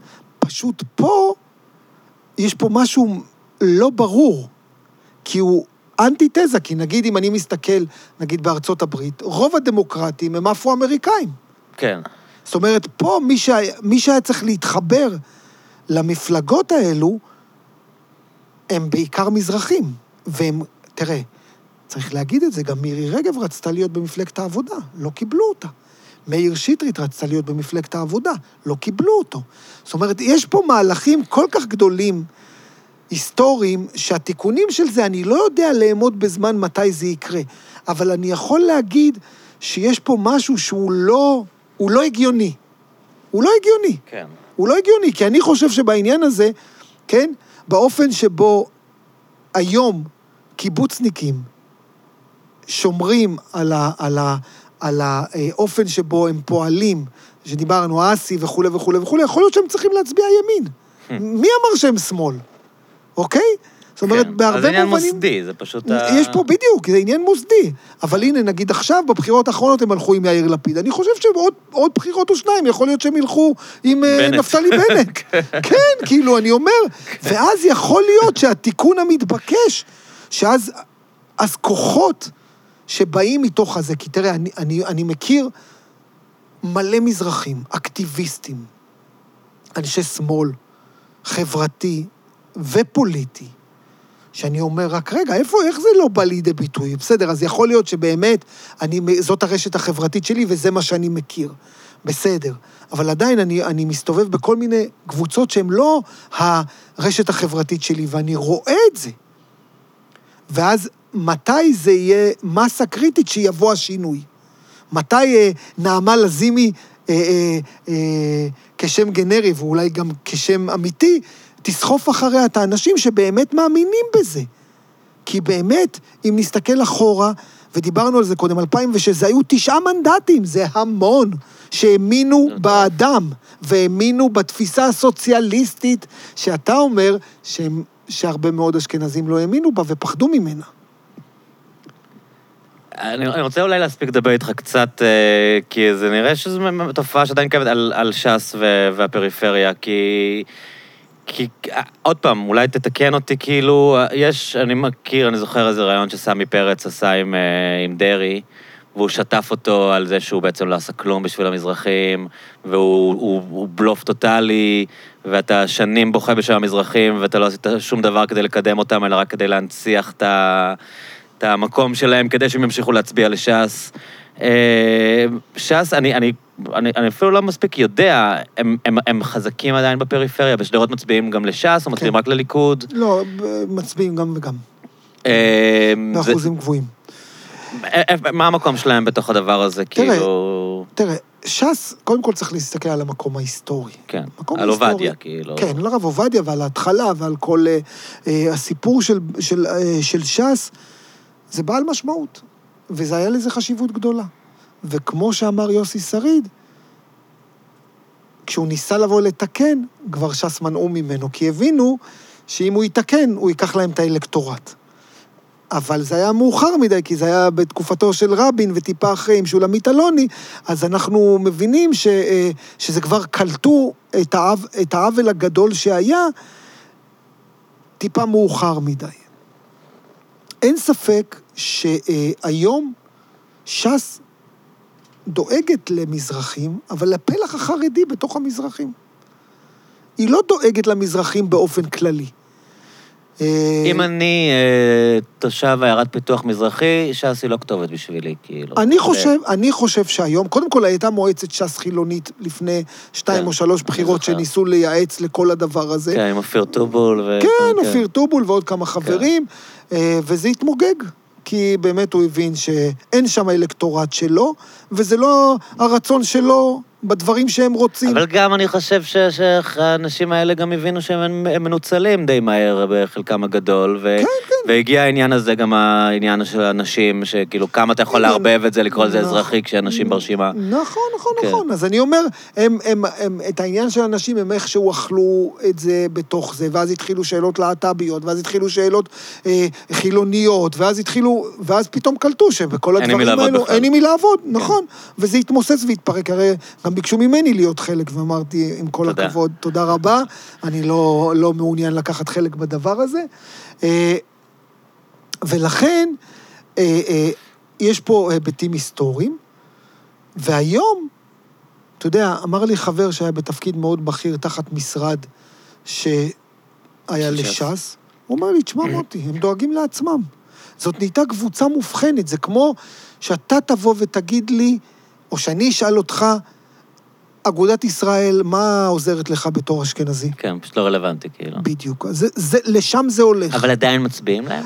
אבל פחות, אתה יודע, תחשוב שהיה הם היו פעם 17 מנדטים. בדיוק. כן. וזה היה המון מסורתיים והמון אנשים שהאמינו בדרך. הם איבדו את הדרך, או שהם לא איבדו את הדרך, הם מיקדו את הדרך שלהם, כן? אם אפילו אני אדבר בשפה של אה, אסטרטג. הם מיקדו את הדרך שלהם, כרגע הם מדברים, גם הם נהיו יותר ימניים, תחשוב, אריה דרעי נהיה יותר ויותר ימני, למה? רוב המזרחים החרדים נמצאים בביתר עילית ובמקומות שזה כבר מחוץ לקו הירוק, והם נהיו יותר ימניים, ואז, ואז ה, הדבר שהוא יצא כנגדו מול אלי ישי, הוא הפך להיות הרבה, דום, הרבה מאוד, אה, לוקח דברים שפעם אלי ישי אמר, ואריה דרעי לא, היה, לא היינו מאמינים שהיה אומר דברים כאלו. כן. כי האלקטורט אמירות שלו- גזעניות נגד כן, אה, עובדים זרים. כן, ו- כן, האלקטורט שלו היום הוא, הוא מזרחי, ימני, בשטחים. ולכן, אה, אה, היום המציאות שאני רואה אותה, זה לא ה-17 מנדטים, עם כל הכבוד, אז זה לא אומר שעדיין אין אה, אה, סנטימנט. יש, וזה תהליך, אתה יודע. אני, אני יכול להסביר לך את זה בדוגמה מאוד יפה. יש איזה שדרותי חבר שאני מכיר אותו המון המון שנים, והוא פעם אמר לי משפט מאוד יפה. הוא אמר, תשמע, מוטי, ב-2006, שעמיר פרץ עלה, אני יצאתי מהאוטו, כל הדרך אמרתי לעצמי, לבחור בעמיר פרץ, לבחור בעמיר פרץ. למרות שזה מפלגת העבודה, לבחור בעמיר פרץ, לבחור בעמיר פרץ. הגעתי מאחורי הפרגוד, שמתי ליכוד. הוא אומר, בצער רב, לא הייתי מסוגל, אחרי מה שעשו להורים שלי ואחרי כל הדבר הזה, לא הייתי מסוגל. והוא, אבל, אבל הסנטימנט שלו היה לעמיר פרץ. ועדיין אתה אומר, תשעה מנדטים הצביעו לו. נכון. ו- וה- ואולי כאילו אם זה היה מצליח, אז בבחירות אחרי זה היה יכול לגדול. חד משמעית, זה היה... איזה זה- טרגדיה. זה, זה בעניין. אבל גם הוא בעייתי, לא? אין מה לעשות. הוא כאילו, אבל- אם הוא לא היה רץ לממשלה ולוקח את שר הביטחון, וכאילו, יש הרגשה כל הזמן, אתה יודע, מבחינתי הוא אכזבה, אני באמת, אני הצבעתי לו אפילו בפעם השנייה, כאילו. כן. בגלל שאני כל כך מאמין ברעיון, לא- לאו דווקא בו. אבל, אה. אבל זה, אתה יודע, זה מתפוצץ, אתה, אתה מכיר אותו? הוא שדרותי? כן, אפילו קצת אישית, כן. כן. אני יודע מי אני ואני יודע מי... אני שומע עליו מאנשים שמכירים אותו דברים נפלאים, הוא מדבר הכי נכון, ואז כל פעם מגיע הרגע הזה שזה fucking מתפוצץ בפנים, כאילו... תראה, אריאל, אני רוצה להגיד לך משהו, וזה, וזה נכון. כן. מה שאני הולך להגיד זה נכון כן. גם אמפירית. בסופו של דבר, הוא פוליטיקאי שבוחנים אותו כמו אפיפיור. בסופו של דבר, פוליטיקה, אתה יודע, תיקח את הפוליטיקאים, הוא עשה מהלכים, אבל הוא באמת, אם אתה מסתכל עכשיו ממעוף הציפור, הוא בן אדם סופר ישר. כן. לא נדבק בו שום רבב. לאורך שנים, נכון. תשמע, הוא ותיק חברי הכנסת, או היה. הוא גם מעולם לא באמת עבד נגד האידיאולוגיה שלו, לא הוא עבד- פישל ב- ב- נכון. במקום המפלגתי, הקואליציוני. הוא לא עבד- הוא לא באמת היה חלק מאיזה משהו, נכון. כאילו... הוא לא- הוא לא הלך כנגד האידיאולוגיה שלו, הוא לא עזב את שדרות, למרות שמבחינה כן. כלכלית הוא יכל לעזוב, וזה היה שנים קשות של קסאמים. כשאתה מסתכל, באמת, והוא עשה טעויות. אבל מי לא עושה טעויות? בטח במקומות כאלו. ואני חושב שבעניין הזה, בגלל מי שהוא, בגלל מה שהוא ובגלל מאיפה שהוא בא, שפטו אותו כל כך, כל כך לחומרה. באמת, כי בסופו של דבר, אתה יודע, אה, יצחק בן אהרון אמר לו, עושים לך עסק ביש. זה לפחות שמועות שאני שמעתי, אני לא יודע עד כמה זה נכון, לא שמעתי את זה כאילו, יש במקום איזה אחר. אליטה שמתנכלת לך? שכאילו? תיזהר מלקחת את תיק הביטחון, אבל, אבל כל הזמן הוא אמר, הוא אמר את זה, אם הייתי לוקח רק תיק הרווחה מורחב, עם 19 מנדטים, מה היו אומרים? שאתה לוזר, שאתה לא מנהיג, לוזר, שאתה לא מנהיג. תודה רבה. תבין, לא, זה- הטענה הייתה זה שהוא צריך... ל- שהוא מלכוד. צ- הטענה הייתה שהוא צריך לא להתעקש נתנו לו שר האוצר. אבל לא נתנו לו. כן. זה לא נתנו לו, נתנו לו רווחה מורחב. עזוב, אנחנו עכשיו יכולים להסתכל בדיעבד. נתנו לו רווחה מורחב, הוא היה לוקח רווחה ואם, מורחב. ואם הוא לא היה, אם הוא היה מתעקש על האוצר, אז גם היו אומרים איזה סטריאוטיפ מרוקאי של אגו ועקשן, ולמה אתה לא מוותר, וצריך כאן ממשלה. בדיוק, ולכן בתוך כן. הדבר הזה אני אומר, צריך גם פרספקטיבה היסטורית, כי כן. בסופו של דבר... לא, אני מסכים איתך שנטפלים, תראה, גם בפעם האחרונה, במה שקוראים הזחילה לממשלת נתניהו החליפית המשונה הזאת, החליפית. בני גנץ, היה, הוא נכנס לזה כשזה היה מעשה גמור, נכון. כאילו, הוא לא, הוא, לא, הוא לא זה שבגד באמת. הוא מאוד נכון. אכזב, כי ציפית שהוא ייקח עמדה יותר אידיאולוגית, כן. אבל הפכו אותו למין הבוגד כשהוא, כשהוא נכנס לזה כשזה היה מעשה עשוי כבר, אבל כאילו. זה בדיוק המקום ש... כן. שבו צריך להגיד. כן. למזרחים קשה מאוד בפוליטיקה, וה... והאופן שבו הם פועלים הם הישרדותיים. כי תשים לב מה קורה אפילו מול ביבי. אמסלם ורגב ומיקי זוהר ואוחנה. תחשוב, זה, זה לא נורמלי כשאתה מנתח את זה סוציולוגית. אתה מבין? זה, זה, זה? לא... נור- שכאילו חבורה של מזרחים שמגנה עליו בחירוף נפש. אתה מבין? איך זה יכול זה לקרות? משהו כאילו אפילו קצת משפיל אפילו, לא? אה, ברור. כן. ויש פה משהו שבעצם, מה בהיותם פוליטיקאים, והם פוליטיקאים חכמים, בטח. שאף אחד לא יתבלבל. לא, הם מבינים מה מקור הכוח. בדיוק. למה הם עושים את זה? ואם אנחנו נסתכל לעומק בחשיבה סוציולוגית, לא חשיבה פוליטית, כי אנחנו עכשיו מדברים, זה פודקאסט, אנחנו מדברים. כן. למה הם עושים את מה שהם עושים? הם לא טיפשים. הם מבינים שזה הדבר היחידי שהם יכולים לשרוד. ולכן הם עושים את זה. שלא יהיה להם מקור כוח עצמאי, כמו שלא לא יהיה להם. סער היה. או- נכון. הם לא, הם, לא, הם, הם לא מקבלים אותו. וזה חלק מהבעיה המבנית ביחס למזרחים בפוליטיקה הישראלית, שהוא לא, לא נשבר עדיין, והוא לא נפרץ. ולכן השאלה שאתה עומד בתוכה זה האם אתה מניח כמו, נגיד, אבי גבאי, שניסה ללכת מהמקום הזה, ו- ו- ו- ונחל כישלון טוטאלי וקולסלי. או המקום שאתה רוצה לשרוד. אתה מבין? לא כולם, לא כולם מגיעים לפוליטיקה כמו אבי גבאי, והיא דוגמה מצוינת שהוא 8200, ומנכ"ל. בזק, ומיליונר. אז הוא, הוא ראה שעשו לו, שקרה לו כמו שקרה לכולם, והוא ניסה שלא יקרה לו מה שקרה לכולם, אבל קרה לו מה שקרה לכולם, אז הוא נהיה מנכ"ל סלקום. כן, היה יודע. לו היה לו תוכנית גיבוי. בדיוק. אבל אם אני לוקח את ביטן, מה הוא יעשה מה הוא לא יעשה יהיה? אחר כך? מה יעשה כן. דודי אמסלם אחר כך? זאת אומרת, זה באמת משימת חייו. כן, הוא לא יקבל להיות אה, דירקטור בחברות אה, אז אולי ציבוריות. ייתנו לו אה, משהו קטן כדי שיתפרנס אה, ואתה יודע, כן. ישרוד. הם לא, זה לא אנשים שהם עשירים והם התעשרו מהפוליטיקה. הם אנשים שבסופו של דבר הם מעמד בינוני. ו- ויש פה משהו במנגנון הזה, שהוא מייצר פה משהו שחוזר על עצמו. ואם הוא חוזר על עצמו, אני כסוציולוג מסתכל עליו ואומר, רק רגע, למה הם עושים את זה? הם לא טיפשים. מה זה הדף מסרים הזה לאורך שנים של כל האנשים האלה? למה? כאילו, אפילו ברמת השפלה עצמית. סליחה, חנופה לשרה, כל הטקס. כן. אבל, אבל זה בדיוק המקום. כן. ויש פה משהו שהוא מחייב אנשים שהם חוקרים, או אנשים שסתם מעניין אותם הסתכלות על הפוליטיקה, התבוננות הרבה יותר מעמיקה איך זה נוצר.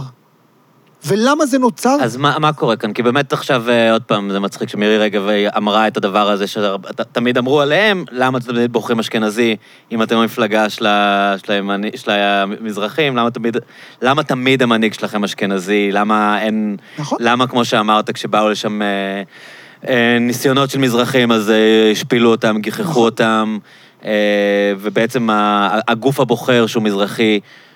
אז אתה יודע, הרבה אוהבים להאשים אותם במין אשכנז... אה, גזענות עצמית כזאת של אה, אנחנו מזרחים, אבל אנחנו רוצים שהמנהיג שלנו יהיה אשכנזי, לא יכולים בעצמם לדמיין אה, מנהיג עם חזות נכון. מרוקאית. מה, מה הטייק שלך על זה? נכון, כאילו? הטק שלי על זה, אתה יודע, זה לוקח אותי לפרנץ פנון, אור שחור, מסכות לבנות. Mm. זאת אומרת, באמת, בהיבט הזה, אתה יודע, האמירה, האמירה של, של פנון ביחס ל, לזהות שלך, לנוירוזה שאתה מייצר, שאתה רוצה להיות חלק, אתה רוצה להיות, כן, היא רצתה להיות ציבוני. סליחה, היא רצתה להיות רגב, היא לא רצתה להיות סיבוני, פליטה כן. פרוידיאנית. הלוואי והיא הייתה רוצה כן. להיות מההתחלה סיבונית. אז אני אומר, כל חייה היא רצתה להיות. עכשיו, תבין מהלך, ופה באמת אני נכנס למקומות הפסיכולוגיסטיים של הסיפור הזה. אתה כל חייך רוצה להיות משהו אחר. אתה, העור שלך כאילו שחור, אבל אתה שם מסכות לבנות. כשאתה מנסה להוריד את המסכה הלבנה, אתה שואל את עצמך, מי אתה? לפעמים הא- האופן שבו אתה עוטה על עצמך את המסכות הלבנות יכול להיות 30 ו-40 שנה. וכשאתה חוזר, אף אחד לא מזהה אותך. גם המקום שבאת ממנו, כן, גם הסיבוני שבא, שהיא באה ממנו כשם גנרי, לא מזהה אותה כסיבוני. כי היא כבר עברה מטמורפוזה, כן? זה בדיוק מה שהומי בבא מדבר עליו, על המרחב השלישי. אתה לא זה ולא זה, אתה היברידי כבר. מי אתה? ובאמת יש פה גם משבר זהות בהרבה מובנים. מי אתה? מי אתה? הרי... ואז בורחים למין סממנים כאלה קלים, כמו להפריש חלב, ו... בדיוק, ואז- ללכת למיני סטריאוטיפים נכון, פשוטים כאלה, ואז אתה כאילו בעצם- מאמץ את ה- את המר- נכון, את הקווים הכי עבים נכון, של ה... נכון, זה כמו שעכשיו אתה, אתה תגיד לי, אה, אה, אריאל, אני אה, עושה עוד חודשיים פודקאסט ביידיש ובוא. אתה מבין? זה בהרבה מובנים, אתה יודע, אתה, אתה לא יכול באמת לעשות את זה, אז אתה ת, ת, תדבר איתי עברית ותכניס איזה מילה פה ומילה שם, כן. כי זה מה שיש. לשלב קצת סלנג כדי להיות... בדיוק, אה, וזה מה שיש, בסופו של דבר, ולכן חלק מרגישים שזה כאילו אה, אה, ממלא אותם, וחלק רואים את החוסר אותנטיות של זה. ובאמת, אז, אז, אז היא תגיד שהיא עממית, אבל בתוך העממיות הזאת, אני מאוד אוהב עממיות. אבל, אבל רוב האנשים שבאמת אה, אה, אה, קצת ביקורתיים, רואים שבאמת אין פה עממיות. זה כן. כאילו איזה סתם... אה, אה, חנופה... כן, שהיא אה, היא חנופה שהיא... אין בה ממש. אין בה ממש, אבל יחד עם זאת, באלטרנטיבות, אתה אומר, מול האלטרנטיבה הזאת, מול זאת, אז אני בוחר את זה, ואני מבין שיש פה חנופה ויש פה דבר שבאמת אה, אה, אין בו ממש, אבל זה מה יש. אה, אה, כן, ו, ונגיד, אתה יודע, בתוך המקום הזה, נגיד, אני רואה, נגיד, הרבה העלבות, נגיד, ל- לקרעי, שלמה קרעי. כן. עכשיו, באמת, יכולים להגיד על קרעי הכל. הוא ימני, הוא, הוא אפילו רדיקלי, אה, הוא בימין הרדיקלי. להגיד עליו לא אינטליגנט, הבן לא, אדם הוא אינטליגנט. סופר כן, אינטליגנט. חריף. הוא דוקטור, ל, הוא דוקטור להנדסת תעשייה וניהול, הוא, אני במקרה מכיר אותו אישית, הוא היה מרצה שנים אצלנו במכללה.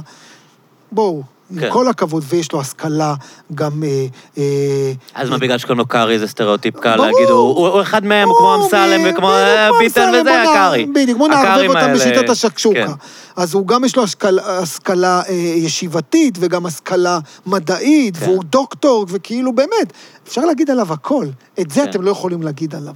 מה שאולי יכולתם להגיד גם על עמיר פרץ, בגלל שיש לו קצת מבטא וכולי וכולי וכולי. הוא בא עם כל התעודות המתבקשות, מה שכמעט אין לאף אחד בתוך חברי הכנסת.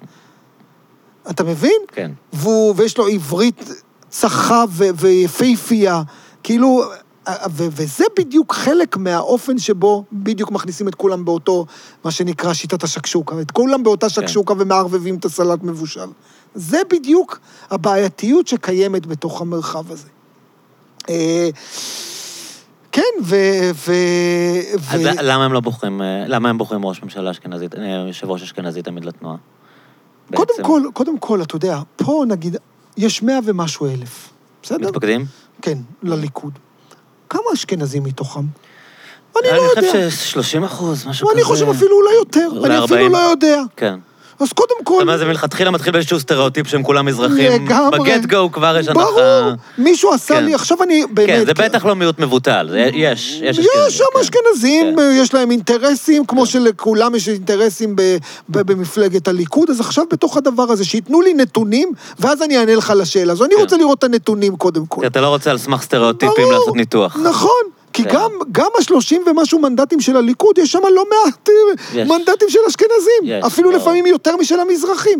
כי נגיד ב- בש"ס זה באמת אה, אה, אה, בחירה לגמרי אה, אה, עדתית. כן. אבל אה, בליכוד יש הרבה מאוד בוחרי, בוחרים מזרחים, אבל אני לא יודע אם מתוך ה-35 מנדטים, נגיד, אה, אה, לפחות 20 זה מזרחים. לא.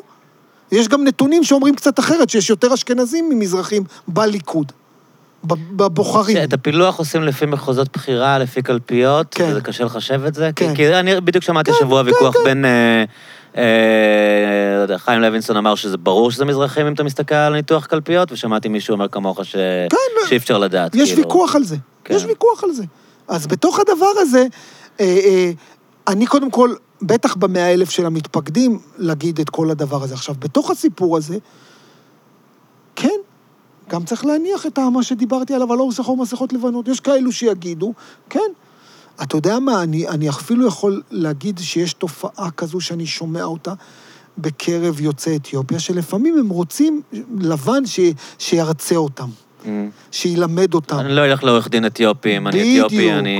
וזה קיים, וזה כן. חלק מאותו סיפור. למה זה בדיוק התודעה אוקיי, הכוזבת וה, והגזענות הפנימית שנוצרת כתוצאה מהדבר הזה? אז קודם כל, גם זה קיים. אז קודם כל, יש פה גם לא מעט אשכנזים במאה ומשהו מתפקדים, שהם בוחרים את הנציג שלהם. יש את הדבר הזה שיש פה גזענות פנימית שלא ויש מאמינים... את הטיעון שלה שהיא אומרת, בסופו של דבר אנחנו לא מאמינים שהוא יהיה אלקטבילי אפילו אם אנחנו רוצים אותו, לא? נכון. אנחנו כאילו, אנחנו רוצים מנהיג שייבחר. בדיוק. וזו מחשבה אה, טקטית. כן, כאילו, של... כן, כן, כן, ובתוך הדבר הזה... עכשיו, אה, אה, אה, אה, אחרי שאתה מוסיף את העניין, את שני, שני ההיבטים ש, שדיברנו עליהם, את ההיבט הנוסף, שגם צריך לגדל מנהיג. זאת אומרת, גם מנהיג זה לא, זה לא שמת כדורגל בשכונה והוא יכול להגיע לרמה גבוהה, ואז אה, אה, ברצלונה יקנו אותו. ואז הוא באמת יהפוך מקצוען. בתהליך של חינוך למנהיגות זה תהליך שצריך לקרות. ובתוך הדבר הזה, אה, היו כמה מנהיגים שהיו יכולים להיות, דוד לוי יכל להיות וזה, ואז המנגנון חסם את זה.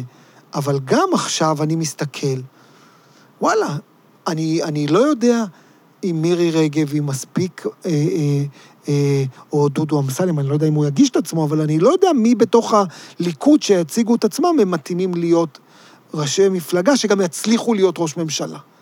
כי פה צריך להיות גם מהלך אחד מפלגתי, ומהלך השני כלל ארצי, שבסופו של דבר הוא גם יוכל להיות ראש, או, או תוכל להיות ראש ממשלה, אוקיי?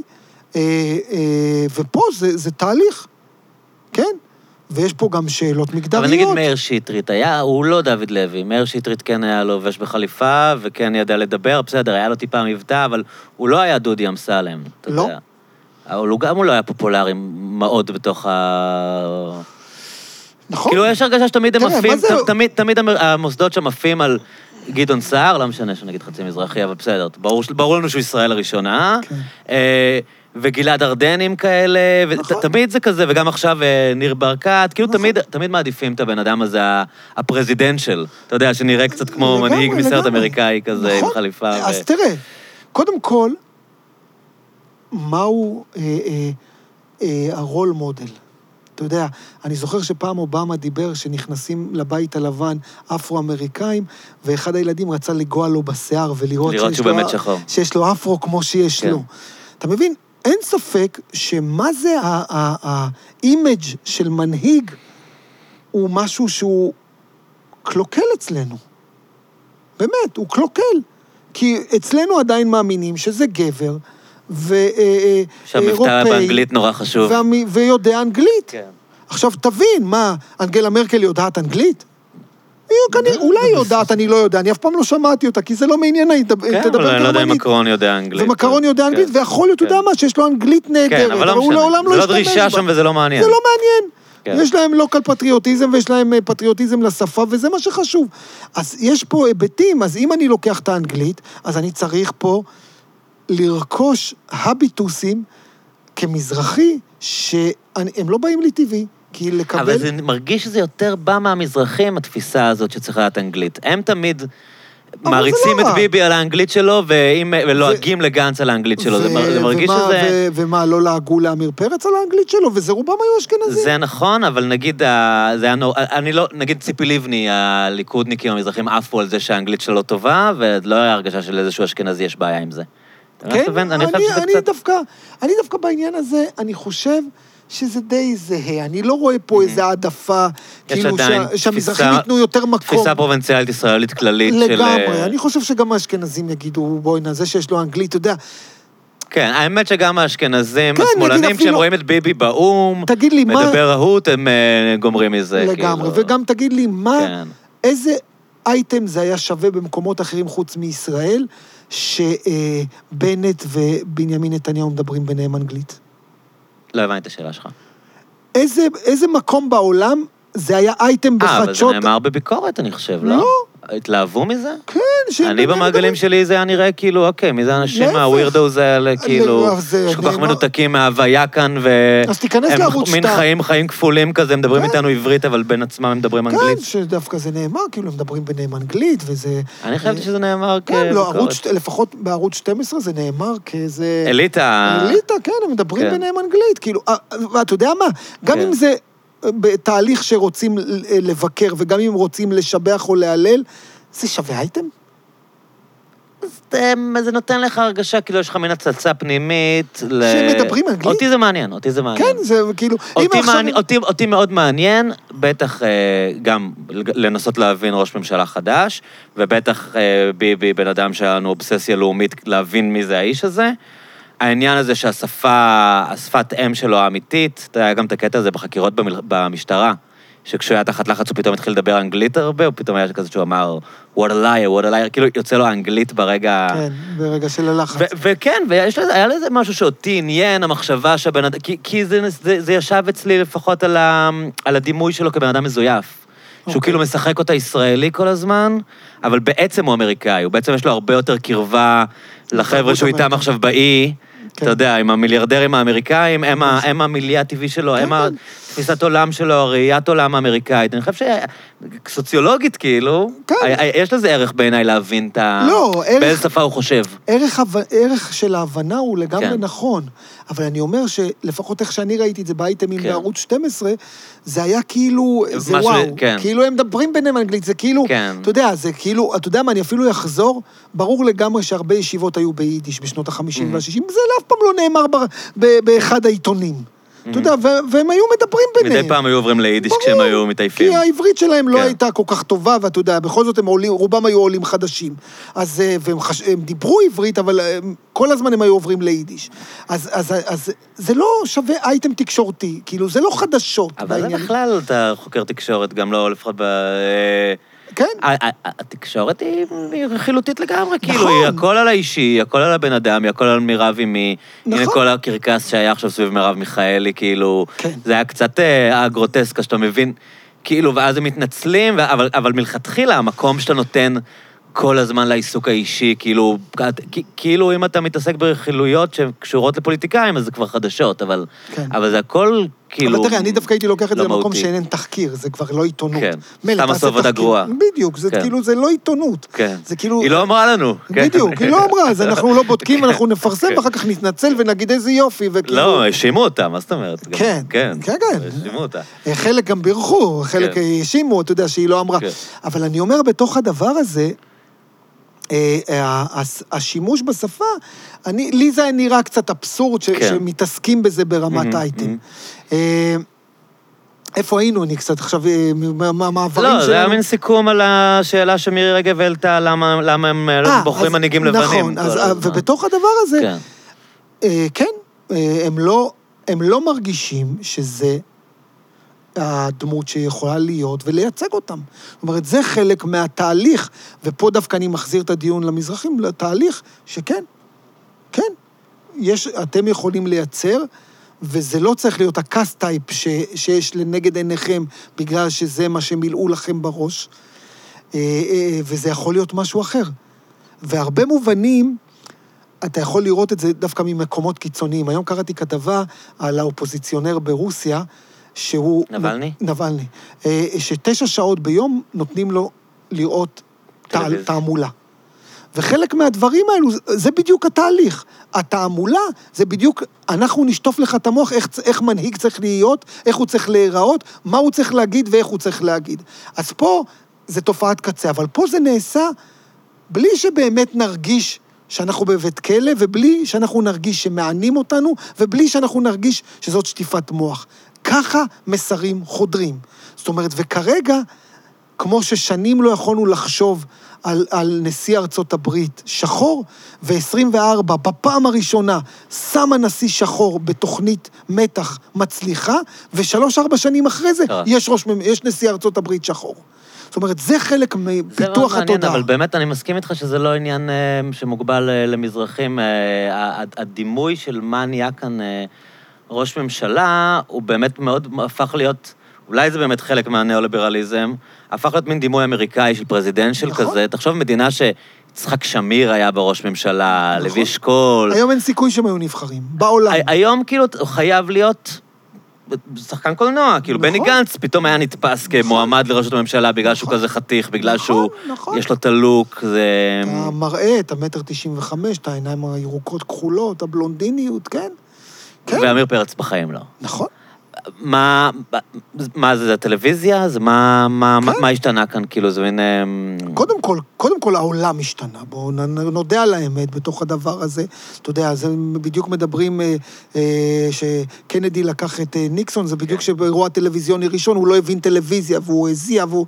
זה... ואנשים ששמעו ברדיו חשבו שניקסון ניצח, ואנשים נכון. שראו בטלוויזיה... נכון, נכון, נכון. אז חלק מהעניין הזה, קודם כן. כל יש פה, יש פה שינוי טכנולוגי ו, ו, ו, ובינלאומי ביחס למה זה המנהיג ואיך צריך להיראות המנהיג, לצד תהליך אחר, שיש שבר מנהיגותי בעולם. באמת, אם אני מסתכל באמת על המנהיג האחראי של העשור האחרון, זה אנגלה מרקל. כאילו, כן. ובאמת, ואין לה שום דימוי של כמו שאנחנו חושבים. אז מה, הגרמנים יותר מפותחים מאיתנו? למה הם יכולים לבחור אה, דודה כמו אנגלה מרקל, וכאן צריך אה, הייטקיסט, או יאיר לפיד, או... כי אנחנו, או יותר- אנחנו מאוד, הם עדיין אירופאים בחשיבה שלהם, ונשארו, אנחנו נהיינו אמריקה בעניין הזה, ובאמת זה חלק מהדברים. כמישהו שהיה שנה, וח... שנה וכמעט וחצי בארצות הברית בפוסט-דוקטורט, אני חושב ש... שהרבה מאוד דברים טובים שיש באמריקה לא הבאנו. לקחנו בעיקר את הדברים הפחות טובים אה, שמאמריקה. אז, אה, ואז אומרים לי, כן, אתה היית במנהטן, זה לא בדיוק אמריקה, אבל זה לא משנה, זה חלק מאמריקה. אה, אני אומר שבהרבה מובנים, אנחנו הבאנו איתנו דברים שהם לא בהכרח הדברים הטובים. אה, ואיך צריך להיראות מנהיג, אתה יודע, שאם מסתכלים נגיד על ארצות הברית, למרות כל הגזענות בארצות הברית, הם עדיין יותר שוביניסטים מגזענים. כי עדיין, כאילו... אישה עוד לא נבחרה. אישה לא נבחרה. אז, אז ב, בתוך הדבר הזה, אנחנו רואים את זה מאוד חזק ביחס אבל אלינו. גם פה אישה לא יכולה להיבחר. זה שהיה גולדה מאיר, כי זה היה נכון. תנועת העבודה והיה נכון, סמי נכון, דיקטטורה. נכון, נכון. איזה אישה יכולה באמת להיבחר? כאילו, אתה יודע, ציפי לבני קיבלה יותר מנדטים, זה מאוד דומה להילרי קלינטון האמת, אבל גם שם אני חושב היה... טוב, פה גם היה עניין שהחרדים לא הסכימו ללכת... אה, ללכת ש- לדבר הזה. אבל, כן. אבל אני אומר, בתוך הדבר הזה, אה, אה, אה, כמו שבארצות הברית, אז גם פה אנחנו הולכים למקומות שבאמת, תראה, אה, אה, אה, אני חושב שככה, נקודה שבעיניי יכולה להבהיר את הפואנטה שאנחנו מדברים אותה, פעם היית רוצה להיות זמר, אה, היית רוצה להיות שחקן. אה. היום רוב הנוער רוצה להיות מפורסם. זאת אומרת, זה חלק מהתהליך הזה שכאילו הייתה סוג של מהות. זאת אומרת, המנהיגות באה עם איזה סוג של מהות, גם אם לא היה לך את כל, ה, את כל הכלים המנהיגותיים, כן, היית יצחק שמיר, נמוך, קטן, אלא לא דברן גדול, זאת אומרת, לא היה לך את כל זה, אבל, אבל היה מהות. והיום רוצים להיות מפורסם, זה לא משנה במה. ובהרבה מובנים... הכי מפורסם זה ראש הממשלה. בדיוק. כאילו, יאיר לפיד זו דוגמה כן, טובה, הוא היה נכון. כבר הכי מפורסם, ועכשיו הכי מפורסם זה להיות ראש ממשלה, זה נכון. השלב הבא. נכון, ובהרבה מובנים, אה, בהתחלה, אני לא הבנתי איך בוחרים בו כל כך הרבה, ובאמת, בוא'נה, הוא משחק אותה. כן. באמת, הוא היה מבוגר אחראי בכל הבחירות האחרונות, והוא עושה מהלכים שהוא פועל לא ממקום מנהיגותי של אגו. מעניין. אז אה, כן, אז אה, בתוך המקום הזה, אה, הרצון להיות מפורסם הוא בעייתי, ואני מקווה שהיא תייצר מהות, כי באמת, האנשים מתרחקים מאוד מאוד מהפוליטיקה. וזאת נקודה חשובה. פוליטיקה זה הדבר הכי חשוב, וזה לא מילה גנאי, זה מקצוע חשוב. אה, והבריחות, ל, אתה יודע, לארגוני חברה אזרחית וכולי, הכסף הגדול עדיין במדינה. הדברים הכי גדולים קורים במדינה. וככל שאנשים טובים יתרחקו מזה בגלל כל הסיבות שאנחנו חלק נגענו בהם וחלק לא, אז אנחנו הולכים למקום לא טוב ברמת המדינה. ואם אנחנו נחזור לשם, אז מן הסתם הדברים יכולים להתנהל בצורה הרבה יותר טובה. איך אתה כראש חוג במכללה בפריפריה אה, מנסה, לא יודע, לחנך או ללמד את הסטודנטים אה, לצאת מהתפיסה הזאת? או... תראה, אנחנו עסוקים בזה מאוד. אנחנו תמיד אומרים, אנחנו מלמדים איך להיות אנשי תקשורת. אבל מעבר לכל זה, אנחנו תמיד חושבים מהו ארגז הכלים שמי שישמע את הבן אדם יגיד, זה רק ספיר יכולים לייצר. אומרת, מהו ארגז הכלים שמכניס בתוכו את השאלה המעמדית, את השאלה הפריפריאלית, גם את הוויכוח האתני וגם את הוויכוח הלאומי בתוך הדבר הזה של להיות איש תקשורת. כי איש תקשורת זה טכניקה, אבל אנחנו אקדמיה. אנחנו מלמדים לא רק טכניקה, אנחנו מלמדים מהות. איך להסתכל על המציאות ולבקר אותה. ואיך לדעת להרכיב משקפיים תיאורטיים כאלה ואחרים שיכולים לתת לנו הסתכלויות מורכבות על המציאות. ובהרבה מובנים, אנחנו רואים את עצמנו, במיוחד דרך הבוגרים, ש, שאנחנו מצליחים בזה לא רע. זאת אומרת שבאופן, נגיד, אני אתן לך דוגמה, נגיד היום כל סיקור הדרום זה בוגרים שלנו. זוארץ בתאגיד, אה, אלמוג בוקר ב-13 ותמיר סטיינמן ב-12. גדל. הם כולם בוגרים שלנו.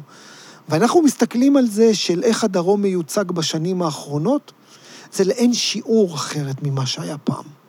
לאין שיעור. וזה חלק ממה שאנחנו שמנו לעצמנו ב... ב אה, אה, באני מאמין שלנו, האקדמי, מה היא דמות הבוגר שלנו. ולכן אנחנו שמים את הכל בתוך המקום הזה. אה, תומר מולדיבזון, שהוא אה, אה, עכשיו העורך הראשי של 88, באחד הימים הקשים של הקסאמים, הוא אמר, אני עם תושבי הדרום, ואני אומר את זה לא סתם, חוויתי את זה שלוש שנים. זאת אומרת, גם להיות במקום הזה, זה חלק ממה שמייצר את הבוגר שלנו. כי אתה חווה את המציאות, אתה חווה את המציאות, אתה חווה את האנשים, אתה חווה מה זה לחיות בפריפריה, מה זה להיות בפריפריה, מה זה להיות פריפריאלי. ולא רק איזה מאמר שקראת באוניברסיטת תל אביב בבניין נפתלי או בבניין גילמן. אה, אה, והתנועה הזאת היא חשובה. היא גם חשובה לי באופן אישי, היום, כן, חצי מהחיים שלי גרתי בשדרות וחצי מהחיים שלי אני גר במרכז, ועושה את התנועה הזאת כל הזמן. זו תנועה שהיא חשובה לי, כי אני כל הזמן רואה את האופן ואת התפיסות ואת הפערים בין המרכז לפריפריה בכל כך הרבה רבדים, שזה משאיר אותי ערני. וזה חשוב. אה, אז אני באמת, אה, נראה לי נקודה טובה לסיים בה. אה, יש עוד משהו שאתה רוצה להגיד? לא יודע מה, שפספסנו, שדילגנו, שחשוב... לא יודע, ניהלנו שיחה כן, ארוכה לא, מאוד. אמרנו הרבה. וגם בסוף גם דיברנו על, הספקנו לדבר על המכללה, כן. ונראה לי... נתת סיבות טובות לבוא ללמוד אצלכם, שזה מומלץ. יש לנו עכשיו אפילו תואר שני, אפרופו. אז, וגם אה, אני אפנה לפרק אה, עם אה, עמרי אדלין, שהקלטנו כאן לפני כבר יותר משנתיים, לשעבר נשיא המכללה, שם דיברנו כן. באריכות על... מכללת ספיר והדברים המיוחדים שקורים שם. כן. תודה רבה, היה לי ממש ממש מעניין לדבר איתך. תודה, גם לי. נהניתי. ביי.